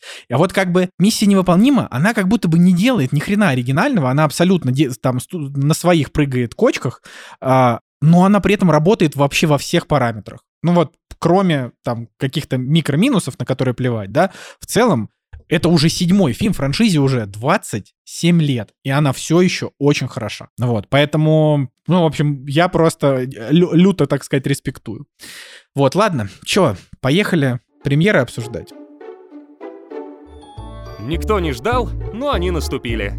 Премьеры недели. Так, ну насчет премьер. Тут э, много всего интересного. 20 июля у нас э, премьерный день в этот раз. Э, несколько ретроспектив Донни Дарка, который я все до сих пор так и не посмотрел, хотя он у меня первый всегда в списке, но почему-то я всегда его откладываю. В общем, Донни Дарк показывают, «Дурная кровь», «Парень встречает девушку». Из интересного у нас очередной фильм на драйве, «Малышка на драйве». Прям так и называй, прям малышка на да, серьезно? Да. да. Ну, он по-другому, по-другому в, в оригинале, конечно же, называется. Специальная доставка. Но самое прикольное, что выходит Жанна Дюбари, наконец-то выходит фильм с Джонни Деппом в русском прокате. У него, кстати, 7,2 оценка, не знаю, насколько она объективная, но, по крайней мере, не шестерка, это уже радует. Че, будешь смотреть? Я буду смотреть, знаешь почему? Потому что я за прошлую неделю окунулся в тему французской революции, посмотрел много всяких материалов про Наполеона, и мне вот эта история про Людовиков стала почему-то интересна, и оказывается, получается, что Джонни Депп играет Людовика 15 Людовика 16 у нас на революции кокнули, Блин, а он играет Людовика 15 Надо Жеке монографию Панасенкова подарить, наверное, раз Наполеона, типа, Жека увлекся. Не, ну не так, что увлекся, ну просто было интересно, я сначала начал про революцию смотреть, потом про Наполеона, и э, потом уже смотрю, когда готовился к выпуску, смотрю, что, значит, э, этот фильм с Джонни Деппом, я такой, так, он же кого-то Людовика там играет. А какого? И оказалось, что вот как раз-таки 15-го. Что еще интересного? «Схватка с дьяволом», значит, выходит с Николасом Кейджем и Юэлем Киннаманом. Да? Мне, кстати, понравился трейлер. Это... Да я понял, о чем Соучастник. Соучастник, да-да-да. Ну, то есть это по факту какой-то ремейк, но более темный, более какой-то криповый. Да, соучастник, кстати, единственный фильм, где Том Круз играет злодея, кажется. Да, все верно. Мы его, мы его обсуждали, это нам Максим Баранник заказывал. Да, да, да, да, да. Я даже посмотрел несколько интервью с создателями и э, выглядит э, забавно. Но все возможно, возможно, у него будет оценка 5,5. Так что, ну, к Николасу Кейджу мы еще сегодня вернемся. Ну, я вот из этого списка, я, я наверное, ни, ничего смотреть бы не хотел в кино. Я бы всем порекомендовал сходить на фильм, который с прошлой недели идет с Юрой Борисовым, потому что у него очень высокие оценки и всех хвалят. Продюсер Найшулер, Юра Борисов классный. Вот, вот, вот на это, если вы хотите вдруг поддержать отечественный прокат, вот на это надо сходить. А все вот это вот остальное, ну, типа Жанна Дюбари, ну, блин, ну это же сто пудов гумозная скушнятина. Просто, ну, типа... Ну, давай блин, так, ты просто тут, не любишь тут, я тут, я, я тут с Николаем. Ну, мы, мы оба просто не фанаты в этом плане. Не знаю, мне кажется, вот если в фильме фигурируют мужики в париках, как бы Блин, такой ты штамподел вообще, просто любишь развешивать. Не, ну это просто... А, ну, э, посмотрите просто на лицо Джонни Деппа, ну, на этом, этом. Слушай, а ты, если трейлер посмотришь, у него фигурируют там кадры, где он э, не с припудренной вот этой вот головой, а с нормальной прической, он там выглядит интересно, на самом деле, да. Так, ну вот у нас есть цифровые релизы. Там, например, в цифровых релизах э, сериал «Хитровка. Знак четырех». Да, это мы уже в прошлый раз Ну, мы обсуждали, что он выходит, мы оценки не знали. Вот я, например, посмотрел описание, и там написано, что сюжет о том, что Константин Станиславский, режиссер, обращается к э, признанному знатоку московских, кто еще Владимиру Гелеровскому. А я, между прочим, у Гелеровского читал книжку «Москва и москвичи». А, Господи, Вот. ну ты третий Да. раз уже об этом Да, говоришь. да, вот. А, а ты про свою книгу каждый выпуск говоришь. Тебе же можно, а чем мне нельзя? Вот. Конечно. Потому что это моя книга. Ну, а это книга великого Гелеровского. Вот, поэтому это довольно интересно. Ну, блин, 6,6, конечно, лучше бы 7,3. Вот, но я, может быть, сериечку-то погляжу. Вот, что там еще? Микулай выходит э, с Сухоруковым, 7,4 оценка. Трейлер все-таки спорный, не знаю. Николай, говорят, типа солнцестояние. Ну да, это даже в трейлере не написано о том, что фильм в духе солнцестояния. Но я не люблю такое, когда на кого-то начинают ориентироваться. Так всегда же ориентируются. тоже Что, не что бы ни вышло, говорят, вдохновленный пиратами Ну, Карибского моря. Блин, обычно наоборот говорят, не, нет, может быть похоже, но у нас свой проект, мы ни на что не Ну, ориентируемся. надо да, ни же не ориентируемся. э, кино россиянам. Никто не хочет смотреть.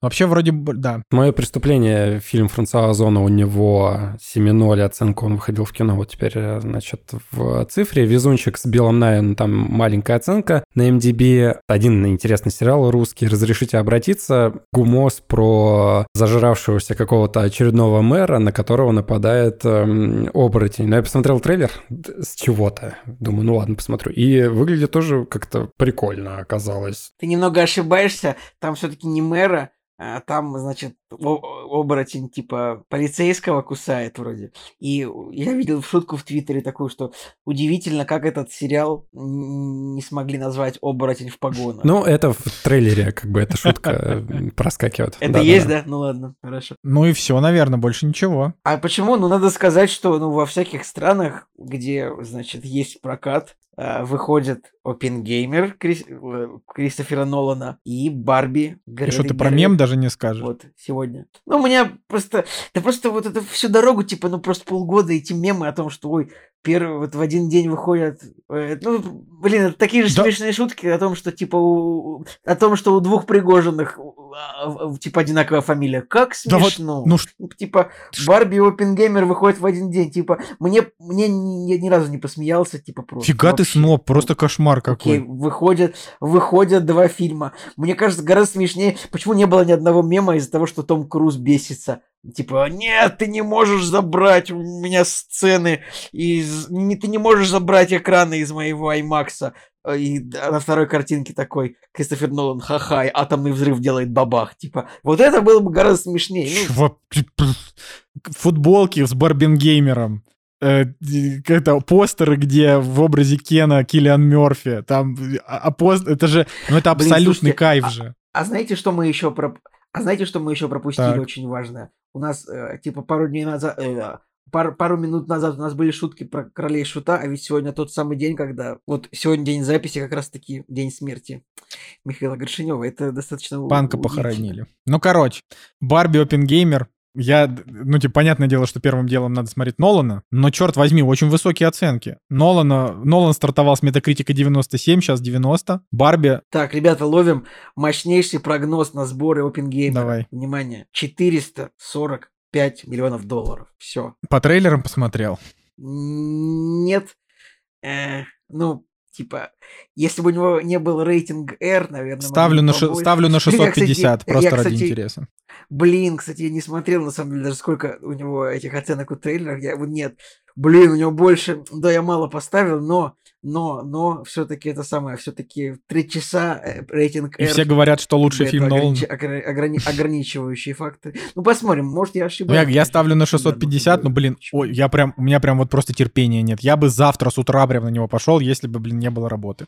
Потому что просто невозможно терпеть. Срочно дайте мне, пожалуйста. Кстати, довольно интересный факт. А, Может быть, вы не знали, но я вот абсолютно это обнаружил случайно. Но, например, в Японии Опенгеймер не будут показывать. Ну, как бы мы оставим это без дополнительных Любопытно. комментариев, но просто, э, чтобы вы знали. Я думаю, вы просто не задумывались. Не задумывались, нет. Но мне главное, чтобы Опенгеймер был лучше, чем последние два фильма Нолана, которые мне не понравились. И я верю, что он справится, потому что, ну, что-то слишком там все хорошо. Опять же, ни Дюнкерк, ни, ни Довод, ну, никто так не хвалил. Все такие, ну, типа, окей.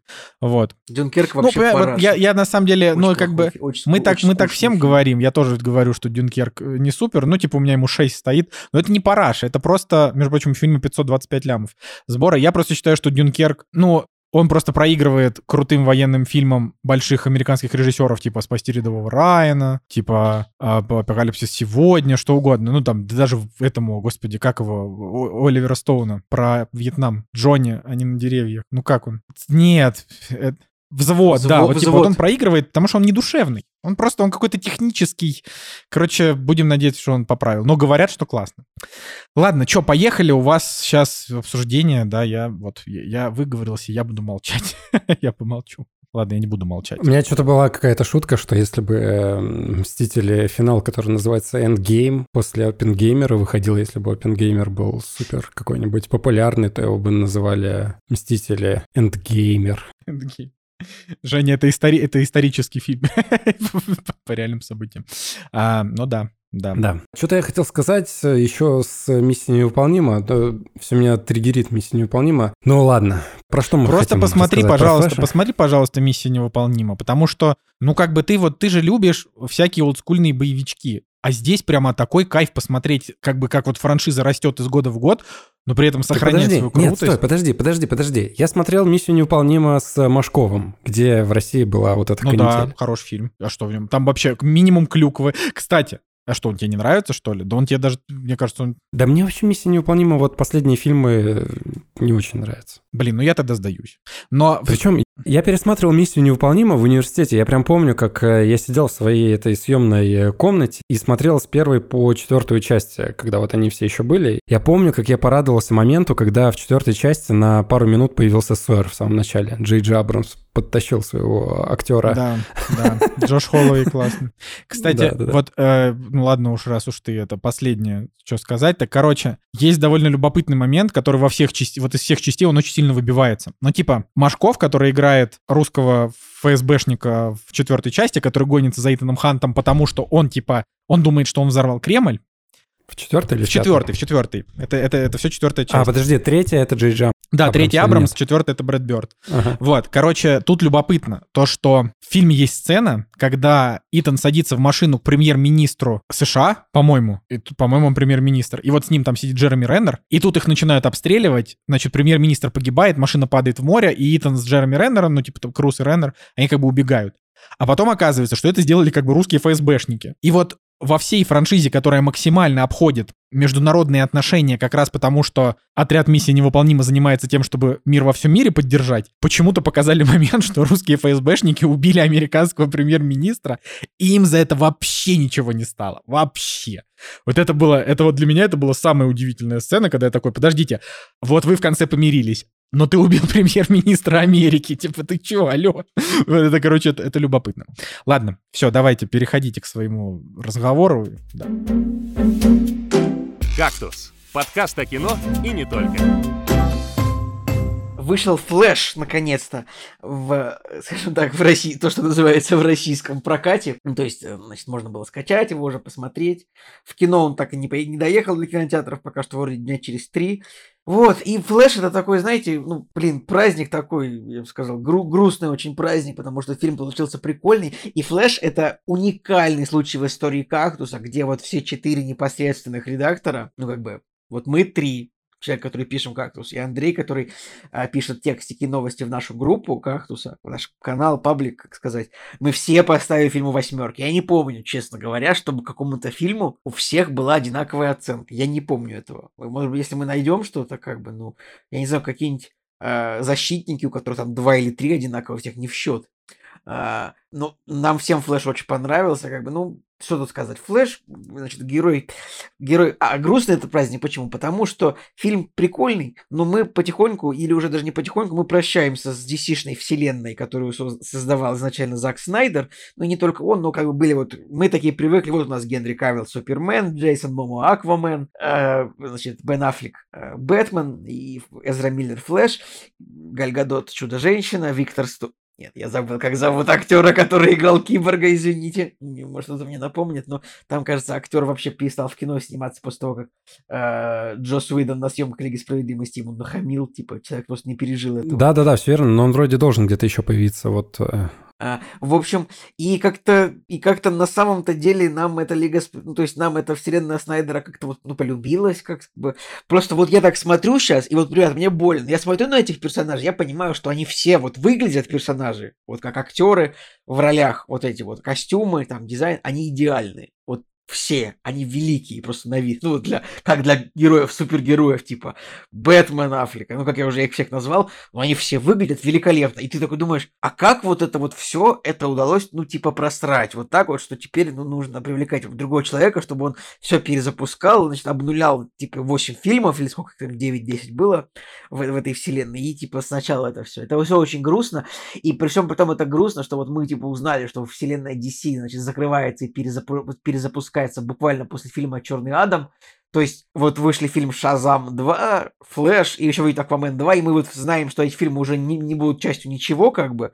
И то есть мы просто знаем, что эти фильмы как бы студия уже слила на помойку, в унитаз, и как бы это просто, ну, смотреть, вот просто, ну, незачем, потому что это уже не, ничего не приведет. А на эту историю студия забила. Ну, это довольно грустно. Конечно, это случилось не за один день, не один человек виноват, и не два, и не три, и не четыре, и не пять. Я могу долго продолжать эти цифры, понимаете. Прикольный фильм. Конечно, не без недостатков.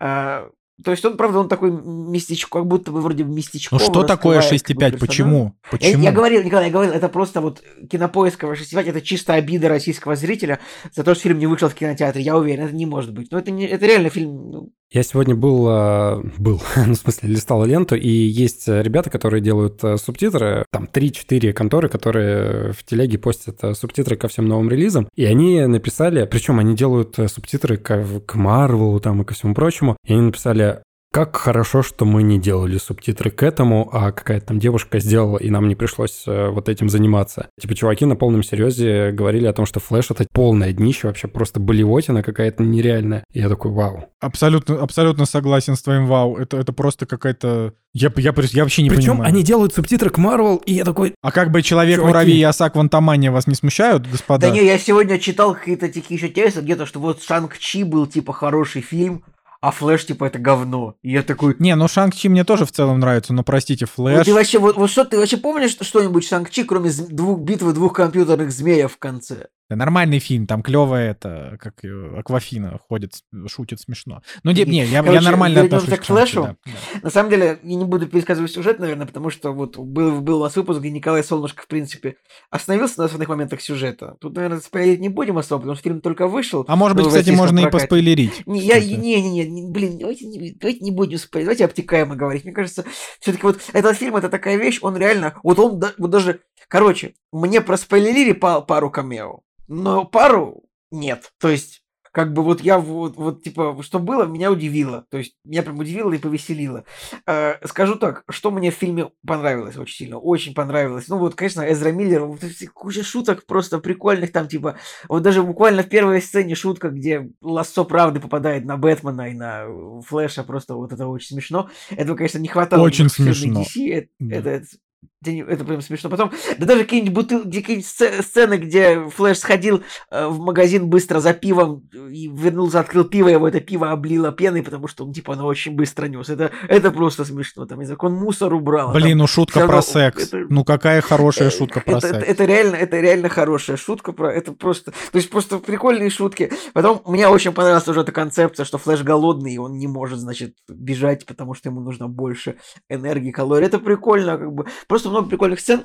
Я надо скажу быстренько, что мне не понравилось. Ну, вот, типа, мне не понравилось то, что вот, вот эти вот какая-то абстрактная лаборатория в Сибири, где хранят, значит, персонажа в плену. Ну, типа, ну, это, это, это, фильм, это да. фильм, фильм 2023 года, как бы. Ну, как бы, блин. Э, это просто, это чисто с кинематографической точки зрения, это бредово выглядит, то, что там они еще называют их советскими, ну, то есть, я, конечно, понимаю, что это может быть параллельная вселенная и все такое, но так, с точки зрения того, это просто уже выглядит, ну, типа, странно. Э, как бы, Потому что даже в «Форсаже» уже были, типа, не советские, а российские сепаратисты во Владово. Как бы, и, кстати, Блин, Владово сепаратисты во Владово. Это настоящий населенный пункт, на самом деле. Были, это, они были довольно не, опасны, они представляли они опасность. придумали это совсем. Вот. А, что мне, мне категорически не понравился Майкл Шеннон. Я прям вот, как бы он очень, очень крутой был в этом самом «Человеке из стали». Но тут я вообще считаю очень слабый ход, то, что злодеем снова сделали Майкла Шеннона, как бы одним из злодеев, по факту, а, генерала Зода. Мне очень не понравилось, как он тут сыграл, то есть, вот, мне кажется, это было просто непрофессионально, то есть, я понимаю, что он без энтузиазма, может быть, отнесся к этому, но ну, настолько, типа, вот я никогда не видел, мне кажется, чтобы как бы хороший актер, ну, настолько пофигистично сыграл злодея, как бы у него вот, я его диалоги даже пару раз переслушивал, я такой думаю, мне кажется, или у него вообще экспрессии злости нет, которая у него была в «Человеке из стали». То есть мне, я просто, я, я просто актера этого меньше любить стал, просто вот за то, что он не, я считаю, это непрофессионально было вот так играть, как он сыграл. Погано сыграл, зато какой Майкл То есть, Китон. Майкл... Кстати, на самом деле, мне, на самом деле, мне Майкл Китон тоже не особо понравился, но он тут не сильно виноват. Мне как бы, насколько можно было судить по сценарию, из него тоже, из, из, из ролей Майкла, из части роли Майкла Китона много вырезали. Должен был, должно было быть больше. Мне он тут, не могу сказать, что он мне сильно понравился. Мне вот кто понравился. Мне показалось, что вот девушка, которая сыграла супер, э, значит, Кару Эл, Саша Кале. Мне кажется, вот вот она очень неплохо сыграла именно вот как ну, как актриса, то есть вот прям, вот как отвратительно и пофигистично сыграл Майкл Шеннон, профессиональный актер, у которого, наверное, есть номинации на Оскар, я не знаю, есть у него номинации, должны быть. И как вот как бы и как она как бы так как эмоционально экспрессивно, то есть я прям вот это это вот я был бы готов посмотреть с ней еще и фильм про Супермена в ее вот ну, с ней главной роли, это вполне было бы возможно. Наверное, этого, конечно, уже не будет благодаря тому, что вселенная как бы это идет куда-то не туда, не туда, а как бы идет по-другому. А вот что еще? Как бы финальная битва, вот это, наверное, одна из самых дурацких финальных битв с точки зрения того, что она просто происходит на... вот просто в пустыне, типа на земле. Это, очевидно, было сделано, потому что проще снимать, проще снять, проще такую сцену нарисовать.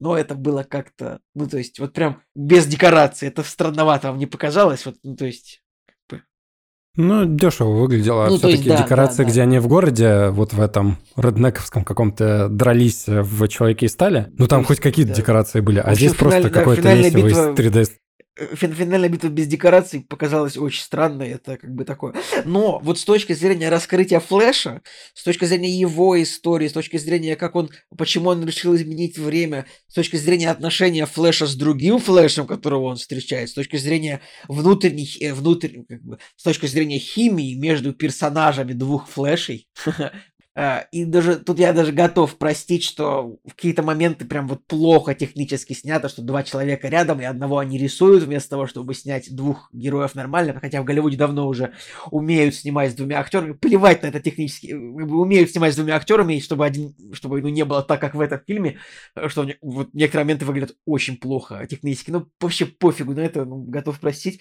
просто потому что, ну вот, сами персонажи, которых создал Эзра Миллер, сыграл, они просто прикольные, что как бы наш Флэш, наш из нашей вселенной, что Флэш из 2013 года. Ну, это спойлер. Нет, ну это же есть в трейлерах, правильно? Наверное, пофигу. Так. Вот, это не спойлеры, как бы. Да. Э, и сначала мне было грустно, что они рекастнули актера Билли Крудапа, который играл отца Флэша в Лиге Справедливости, э, да, на другого чувачка, но потом я посмотрел, мне показалось, что поскольку у этого фильма более веселый тон, а Билли Крудап, он более такой более какой-то более снайдеровский, более трагичный, трагичное у него лицо. Доктор Манхэттена он играл, как вы помните. Э, поэтому может быть и правильно, что они взяли более, более веселого актера на, ну, на роль отца.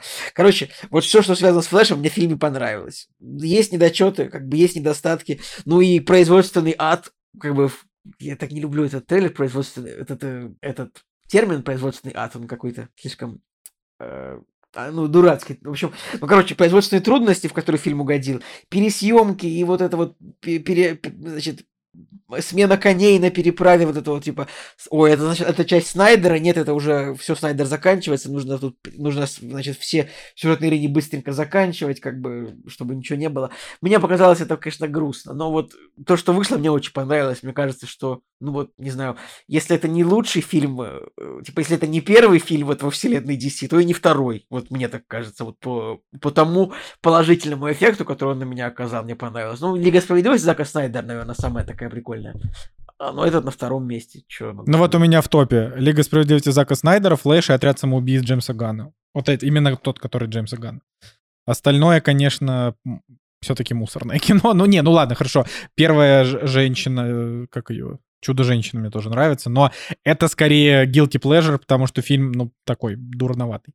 Ладно, Жек, расскажи. Мы знаем, что ты приболел, немножко выздоравливай, но все равно раска- расскажи, что ты думаешь про Флэш. Короче, я угораю с того момента, когда на прошлой неделе я сказал Коле о том, что «Коля, Стражи Галактики вышли, давай ты же поддержишь меня». И Коля такой «Ну, да...» Ну, как, короче, как-то без энтузиазма, и он в итоге его не посмотрел. Когда я сказал «Флэш» вышел, он такой «Флэш, господи!» И, по-моему, на следующий день уже сразу же «Флэш» посмотрел. Я что-то, я что-то DC больше любить стал просто в последнее время, а, учитывая, что еще, ну, заканчивается это все как бы, блин, не знаю, такой... Ой, я, конечно, с этого дико посмеялся. Короче, я на самом деле особо ничего от Флэша вообще не ожидал, и, честно говоря, не особо горел желанием его смотреть. Не продал я тебе фильм, значит.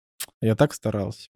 Что-то вот мы его скачали и вообще без всяких ожиданий начали его смотреть. И с первой вот этой сцены с детьми, с, со сцены с кофе, сразу почувствовался какой-то прикольный вайб и затянуло, прям засосало с первых минут и не отпускала до самого конца. Ну, то есть, вот этот юмор, который там присутствует, игра Эзры Миллера, она клевая. Как-то Интересно, когда ты ничего не ожидаешь от кино, а оно оказывается даже не проходным, оно оказывается крутым, с э, крутыми историями, с крутыми персонажами. И вроде бы ты уже это все 30 тысяч раз видел, эти мультивселенные, путешествия во времени, вся вот эта вот хрень. Но здесь это так ярко сделано, что оказывается реально классное кино. Опять же, если сравнивать с э, «Мстителями» и с э, «Мстители. Финал», точнее, да, и с, со «Стражами Галактики», которые я только что посмотрел, ну и «Стражи Галактики», они что-то серее относительно Флэша. То есть во Флэше круче музыка, хотя, казалось бы, да, «Стражи Галактики» — это самая главная тема. Но во Флэше реально крутая музыка. В «Мстителях. Финал» опустили «Назад в будущее». Во Флэше э, «Назад в будущее» вообще превознесли, и там супер крутые шутки с этим. Там даже татуха есть с актером из «Назад в будущее». И Степа всех актеров в реальности, э, которые играли якобы в фильмах, а потом, оказывается, не играли. Ну, короче. Потом, когда я прочитал, э, посмотрел, кто сценаристы у Флэша, оказалось, что это все те же ребята, которые написали «Подземелье и драконы». И тут э, все стало на свои места, потому что в «Подземелье и драконы» стиль юмора, он какой-то похожий со стебом, с какими-то вот этими ухмылками, ужимками, э, реагированием на то, что происходит. Э, По-моему, прям чувствуется, да, что плюс-минус одни и те же люди все это написали. Ну и в итоге очень классное э, взаимодействие двух, э, точнее, одного актера и двух персонажей в одном кадре, хотя вот э, Николай скинул э, скрин э, в моменте, и действительно, я когда пересмотрел, Ну, я Жек, подумал, Там много таких моментов, к сожалению, но вот это, это просто, ну, либо простить, либо не простить, вот так вот. Не, ну там вот эти младенцы в начале, они же реально выглядят, ну, ну то есть позорно, типа уровень 97 года. Но, но, сцена зато крутая, очень Это смешная. все уходит на задний план, когда ты понимаешь, э, что, во-первых, интересно обставили весь этот момент, и графика, она не имеет значения. Ну, то есть мы все такие, о, плохая графика, плохая графика. Графика может быть Я дерьмовой, соглашусь, плевать, ну, хоть, хоть нарисуйте, ну, хоть, хоть как-нибудь, типа, ну... графика может быть дерьмовой, но если повествование и все остальное, оно как бы значимое, то ты просто принимаешь это как данность и думаешь, ну окей. Условно говоря, когда мы смотрели какое-нибудь старое кино, где графика была плохая, но само действие все было интересно, да плевать было на эту графику. Вот, и здесь, в принципе, такая же история. Хотя в некоторые моменты даже и более-менее приятно на все это смотреть. А в некоторые моменты, да, действительно, выглядит все абсолютно резиновым. И вот э, тот случай, тот момент, э, когда, значит, два Барри Аллена проходят сквозь стены в институт, и там вот просто прям видно, что либо это досъемка, что это пересъемки какие-то, э, что, может быть, они что-то забыли снять. Когда они просто сиджайным сделали главного актера, и он криво-косо как-то смотрит и выглядит как э, женщина-халк из этого сериала. Но в моменте ты этого не замечаешь, потому что, ну или не особо сильно замечаешь. Я, может, вообще моргнул, или мне было плевать на все это. Я действительно, я в моменте не заметил, просто уже вот пересматривая, да, действительно как-то стрёмно все это выглядит. Но в целом я сначала, значит, когда начал оценивать э, Майкла Китона и э, его возвращение Бэтмена, думаю, блин, ну какая же Стремная все-таки вот эта вот киллер-фраза, когда камера на него э, надвигается, и он говорит э, «nuts, let's get nuts». Ну, короче, Я, кстати, не понял, это, это, это, это к чему отсылка? Это вот такое было... Это отсылка к первому, да, фильму, это где было он в э, этом с, первом фильме, да? Да, с Джокером, когда, значит, Джокер в него стрелял, и он до этого говорил э, «You wanna get nuts?» Окей, let's nuts. И он там разбивает всю хату, и Джокер в него стреляет. Как бы вот эта цитата, она, конечно, стрёмная. Можно было бы что-нибудь поэпичнее сказать, и это было бы круче. Мне прям супер, мне супер понравилось, что Бэтмен использовал, типа, какие-то старые примочки, когда он, когда им нужно было на лифт, типа, подпрыгнуть от взрыва, он такой заложил какую-то бомбу, типа, вручную ввел, так, сколько вы весите? Типа, 200 килограмм, он такой, 200 килограмм, типа, это просто, это, блин, это так остроумно на самом деле, типа, что у Бэтмена, поскольку он давно завязал, у него, типа, оборудование старое, это прикольно. Да. Короче, Майкл Китон прикольный в самом начале, когда он обросший, э, сам себе готовит еду, у него уже нет помощника. Ну, забавно, реально забавно, и возвращение, оно клевое. И потом всякие другие камео, и ты думаешь, блин, вот это все выглядит очень круто, и от этого хочется, э, ну, не то чтобы кричать, но эм, эмоции, они такие положительные. А, да, в моменте с Россией, когда выглядит это все уже действительно отстойно, но можно отдать э, должное тому, что на майке у персонажа, которые там прятали, написано «самое опасное». И потом я очень дико посмеялся с э, ученого, который в белой шапочке вышел и даже ни на йоту не испугался. Ну, короче, какие-то все-таки внутренние фишки. Это смешная сцена, да. Да, абсурдно все выглядит, но даже внутри вот этого абсурда есть какие-то моменты, от которых можно э, посмеяться. Это прикольно. Короче, я в итоге, когда фильм закончился, я в итоге прям какое-то дикое удовольствие получил, и это удовольствие даже больше, чем от э, Стражи Галактики, как ни странно. А, еще, кстати, по поводу пару отсылок. Ну, то есть здесь реально очень много всяких отсылок к фильмам, а, там еще к чему-то. И в самом начале, когда Бэтмен, которого я кстати, не очень люблю. Ну, как крипово смотрится Бен в костюме Бэтмена. Блин, вот ты смотришь на него и думаешь, блин, что за жесть какая-то, что за уродский костюм. Ладно, это личное, да, мнение. Когда он в Хаммер запрыгивает и говорит э, «get out», ну это же прям вообще отсылка к Терминатору, а потом, когда начинается беготня вот в этом моменте, когда Флэш возвращается в прошлое и появляется вот этот шар, это же тоже как в Терминаторе. Ну то есть, мне кажется, чуваки прям те, кто все это писал, они с уважением ко всем э, фильмам, которые вот в путешествиях во времени, э, значит, как-то э, какую-то веху сыграли, они с уважением все это прописали и какие-то отсылочки оставили. Опять же, повторюсь, «Назад в будущее» — это прям ор дикий. Мне дико понравилось. В итоге я поставил 8, и даже ни на секунду не сомневался, может быть, ниже поставить. 8 поставил, потому что меня прям кино развлекло. И плевать на какие-то недочеты и пересъемки там и все прочее. И даже сцена после титров, она смешная. Хоть она уже ни на что не влияет, даже она прикольная. Вот, а Эзра Миллер вообще топовый. Но она... Его а, мне еще, а мне еще титры понравились «Летящих собак», просто отлично. Как бы вообще, да?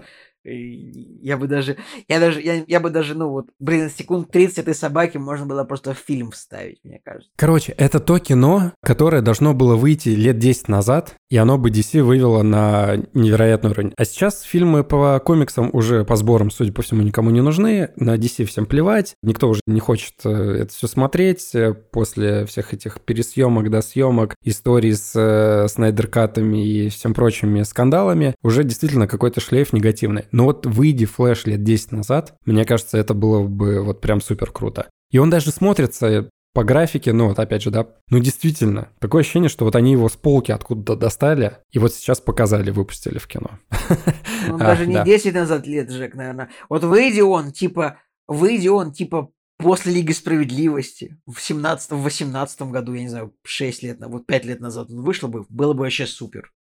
Да, да, может быть, сразу после Лиги Справедливости нужно было выйти, и тогда было бы вообще все окей. А так ты смотришь кино, которое вышло вообще не в свое время. Вот бывают такие проекты, которые опоздали или еще что-то с ними случилось. Ах, на другой волне, может быть, все было бы и круче. У меня, сожалению, на самом да. деле, у меня есть, конечно, вопросы небольшие к герою, главному герою, типа, ну вот прям супер вопрос такой. Он очень занят, значит, тем, что это ответить убийство своей матери, но неужели ему не интересно посмотреть было бы, кто это сделал? Ну, то есть, э, вот он прям живет в неведении, типа, всю жизнь, кто убил его мать, и он такой, могу путешествовать во времени, но не, не зайду посмотреть, как, как это произошло. Мне кажется, ну, то есть, причем это, это известно вот в комиксах DC, кто это сделал, и Андрес Мускетти говорил, ну, режиссер, типа, если бы второй фильм был, то вот этот герой, который убил на самом деле мать Флэша, он, конечно же, появится во втором фильме, если бы второй фильм... Ну, уже нет, но появился бы точно. И, ну, я, я в прошлом... Это, это известный персонаж для любителей DC. Как бы я, я в прошлом выпуске называл его. Вот в прошлом выпуске в обсуждении не буду говорить, на всякий случай. Может быть, э, может быть кому-то теперь это интересно будет, они захотят посмотреть что-нибудь по этому поводу еще. Э, грустно немножко, ну не же грустно, как бы, ну некоторые арки прям, прям один в один, как вот в мультфильме «Парадокс источника конфликта», прям сцены просто один в один. Немножечко это, ну хотя может это и нормально, ну ладно. Вот если вот вы думаете, типа, смотреть вам э, «Парадокс источника конфликта» или это, то сначала посмотрите это. Да, ну и, конечно же, есть прям э, колоссальные камео, которые для фанатов будут много значить, например, для меня. Прикольно, потому что я после этого камео посмотрел историю того, как Тим Бертон должен был снимать э, своего Супермена, и то, как они сняли это камео, ну прикольно. Да, это все мультяшно выглядит, но все равно, то есть, когда ты понимаешь, что это все-таки существует, что-то из прошлого, вот это вот кривое, непонятное, что должно было э, быть снято тогда давно в 90-е, но это, или в 2000-х даже, но это прикольно, да. Поэтому какой-то респект тем людям, которые все это сняли и написали. Очень грустно, что больше не будет э, флеша вот в этом исполнении, потому что, еще раз повторю, мне как-то до безумия прикольно было наблюдать за актером, который его сыграл, за Эзра Миллером. То, что у него в жизни все пошло наперекосяк, то, что студия никак не рекламила Флэш, и у него такие сборы мелкие, что все это закончилось таким образом. Но посмотрим. Я надеюсь, что, может быть, в Аквамене 2 как-то более логическую жирную точку поставят. Да все, вот... Аквамен 2 тоже будет вообще-то опять третьей пересъемки уже. Третьей пересъемки, да, и это все, все грустно, и мне кажется, все-таки Аквамен 2, может быть, его даже и не стоит уже выпускать. ну, то есть они же отменили там Bad Girl или что они там отменили. Может быть, здесь то же самое надо сделать. Ну вот, да, такие вот истории. Николай... Ну, в итоге, да, у нас у всех 8 а, флешу стоит. Ну, я уже много про флеш сказал, так что я особо не, не врывался. Ну, как бы для меня просто скорее история про то, что, ну, типа люди сказали свое слово деньгами. Имеют право, грустно, что так, ну, как бы, да и хрен с ним. Я особо, на самом деле, тут вопрос даже не в том, что я там что-то вот типа верю, не верю в Джеймса Гана, как э, нового Кевина Файги только для DC, я скорее уже начинаю понимать, что, ну, типа, за сколько, за 15 активных лет слишком часто супергероика просто надоела людям. Поэтому я думаю, что, ну, типа, Марвел, наверное, отснимет свои там шестые и седьмые фазы, крупно еще провалится несколько раз, и, наверное, они либо сделают какую-то паузу, либо будут выпускать по одному фильму в год, а не по 7 фильмов и 5 сериалов, потому что это, ну, просто невыносимо. И DC, как бы, ну, посмотрим. Я не, я не верю особо. Мускетти же уже будет снимать фильм про Бэтмена и Робина под руководством Джеймса Ганна. Ну, то есть э, продолжит все-таки в DC работать. Но насколько его вклад, да, сценарий, режиссура, то есть э, здесь прям все вместе сыграло. Ну, посмотрим, что у него будет с Бэтменом и Робином. Да, ну что, поехали к финальной части нашего сегодняшнего марлезонского балета. А, собственно, Уэс Андерсон выпустил новый фильм, который называется «Город астероидов». И интересно то, что, во-первых, он прошел очень узким прокатом и собрал супер мало денег. Многие 43 миллиона он собрал. Ладно, это не так уж и мало денег. Ладно, я согласен, не так мало для Уэса Андерсона, но а, изначальные цифры там были совсем какие-то супер маленькие. Короче, такое. Вот. А, поэтому сложно сказать, типа, что послужило такому быстрому выходу в цифре, вот, но лично я этому рад, потому что, как бы, я люблю Уэса Андерсона и всегда готов его посмотреть, но здесь интересное, э, скажем так, ну, не факт, а как-то интересное наблюдение, что вот начиная с этого фильма, кажется, что массовый фанат Уэса Андерсона перестает быть таким массовым. А, то есть то есть у фильма, во-первых, ну там на кинопоиске 6,6, на MDB 6,9, это не очень высокие оценки для его фильмов. Вот, уже начиная с прошлого фильма некоторые люди начали его ругать, такие как Николай Цигулиев. Ну, мы вычеркиваем Николая Цигулиева, он вообще какой-то странный в последнее время, все он ругает, ничего ему не нравится. вот. Но Николай тоже сегодня поругает, э, собственно, город астероидов, узнаем почему. А здесь вот что я могу сказать по фильму? Да, значит, вот мы его посмотрели. Посмотрели на одном дыхании абсолютно. Фильм идет 105 минут. И я от него получил очень большое такое Вес Андеровское удовольствие. Вес Андер, не знаю, правильно сказал или нет.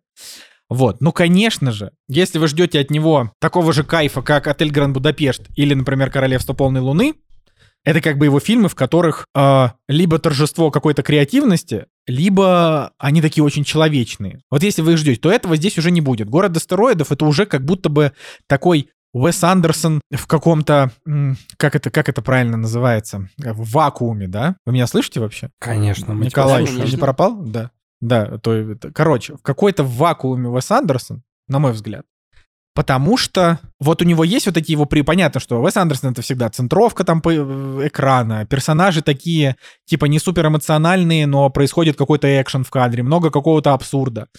Вот, и здесь все это есть. Я поставил фильму 8, если что, мне, мне зашло. Вот. Но я считаю, что он такой на 7,5. а вот. А, но это уже совсем кино не про людей. Это уже кино какое-то вот про то, что Вес Андерсон такой, смотрите, как я могу привлечь самых крутых голливудских актеров, чтобы они у меня сыграли что-то очень странное.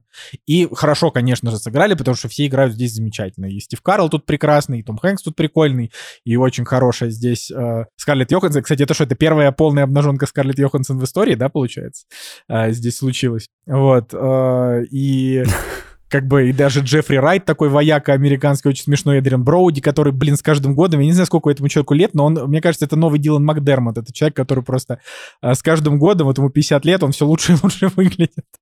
вот. А, ну, короче, вот мой, как бы, а, такое предсаммари на тему этого фильма, что я рад был его посмотреть, я с большим удовольствием его посмотрел. Это птица в конце, которая ходила и танцевала. Я такой, блин, классно, я тоже хочу танцевать, как эта клевая птица. Вот. А, но да, это как надо, наверное, Уэсу Андерсону уже потихонечку возвращаться и какие-то человеческие истории рассказывать, э, чем как бы упражняться в техническом, скажем так, в техническом совершенстве, тем более, что он, ну, как бы это показывает уже, типа, 12 раз подряд, уже, ну, ну, как бы я не говорю, что надо перестать так делать.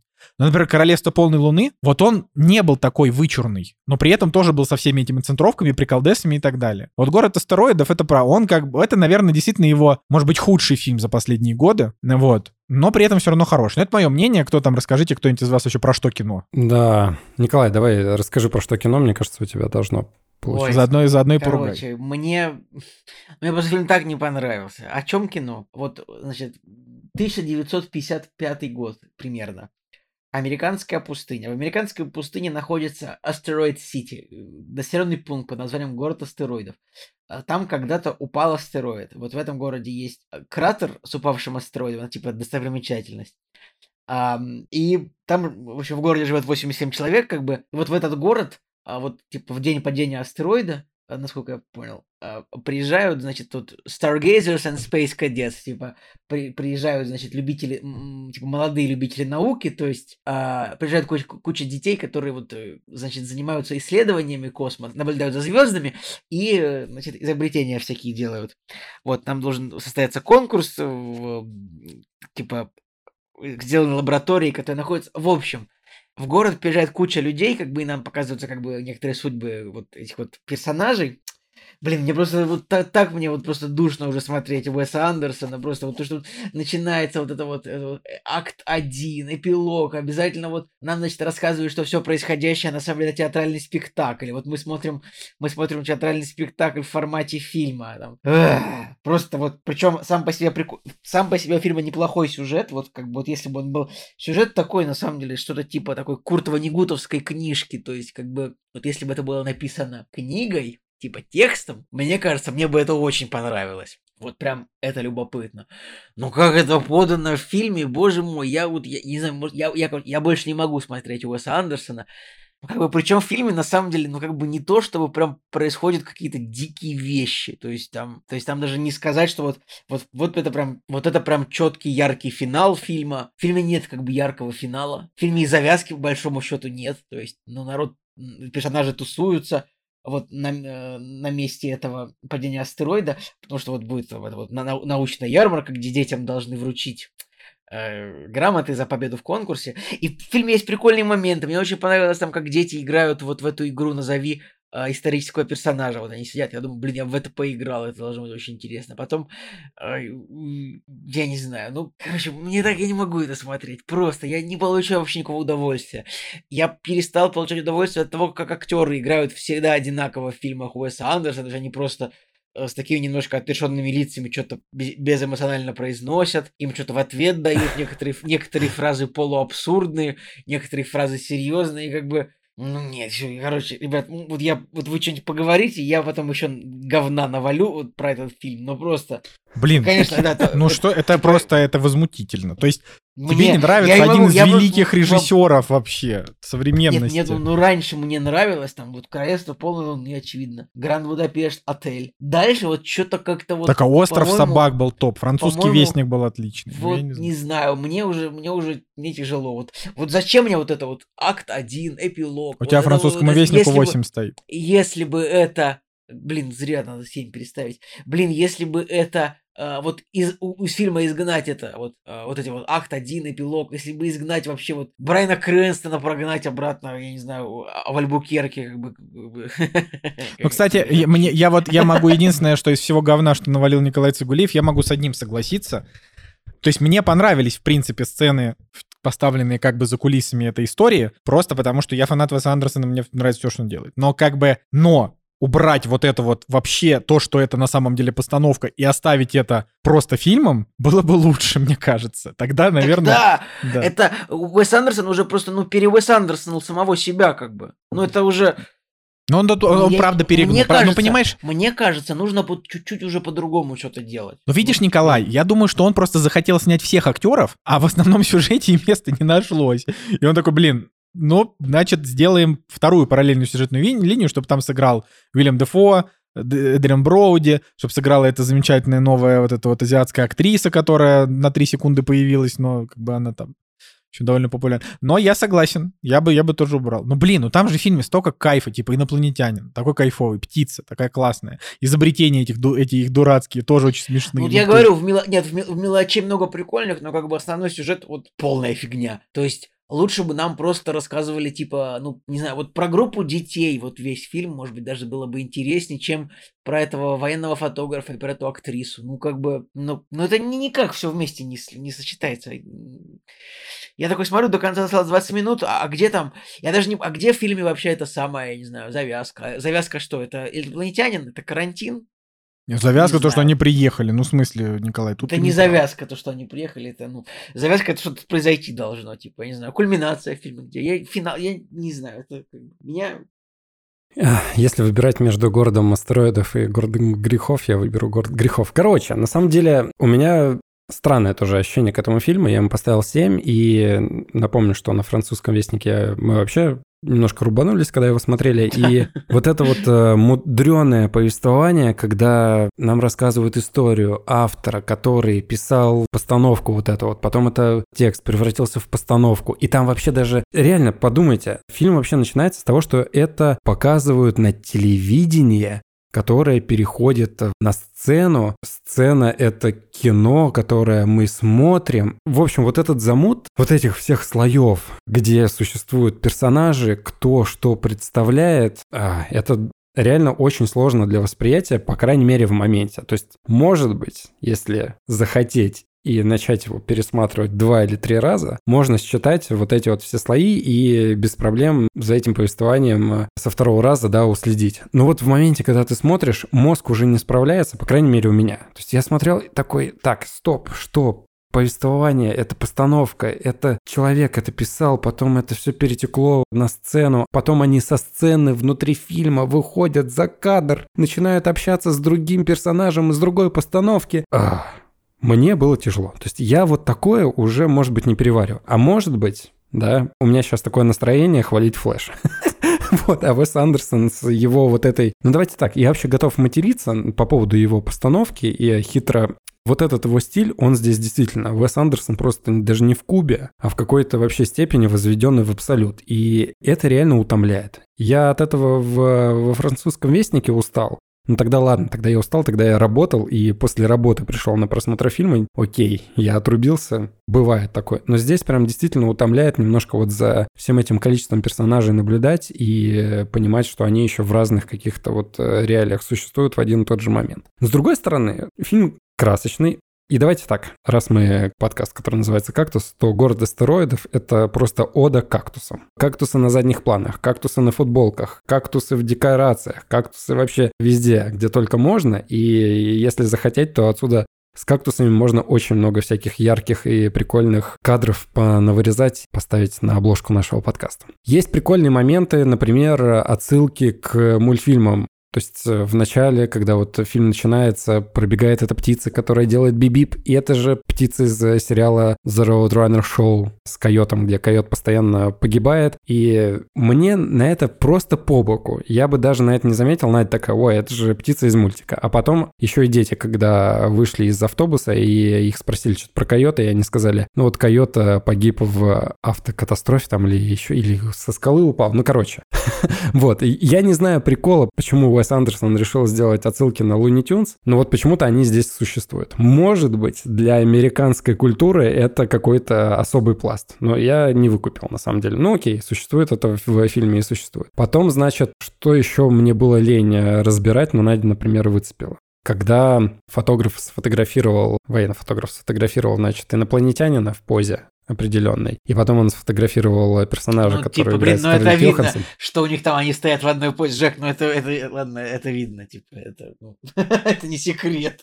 Но это не секрет, но это о чем говорит? Это говорит о том, что подтексты, которые Уэс Андерсон нам нам рассказывает, о том, что для нас инопланетяне, ну или для мужчин инопланетяне точно такие же женщины которых сложно понять, и непонятно, зачем они прибыли и что-то делают. Ну, короче, вот таким вот фильм наполнен, который вроде бы незначительный к общему сюжету. Что там в этом общем сюжете? Про этих детей, которые одаренные, и у них родители страдают от того, что они одаренные. И вроде бы нет вот одной основной такой линии, но вот по мелочам там какая-то ностальгия по умершей матери. Окей, если отдельно, ну посмотрите фильм «Капитан Фантастик». Да, если хотите посмотреть о том, что э, женщины — это какие-то непонятные существа для мужчин, ну посмотрите другой фильм. Я думаю, есть какой-то фильм, который на эту тему более четко... Блин, ну зачем, э, если есть Уэс Андерсон, который снял классный фильм? Зачем смотреть другой фильм? Ну, хороший. Ну, ты так говоришь, ну, посмотрите другой фильм про отель. Зачем смотреть «Отель Гранд Будапешт»? Посмотрите другой фильм про путешествующих в Индии. Хорошо, За- ну ну. расскажи тогда, о чем этот фильм? Ну то есть он обо всем понемножку и ни о чем одновременно. Ну, как мне тогда, ну просто так у него все такие фильмы. Вот в том-то и суть. Так вот, это вот как раз к этому, просто. ну так не смотри тогда Уэса Андерсона. Ну то есть я просто понятия не имею. То есть, то есть ты хочешь, чтобы каждый фильм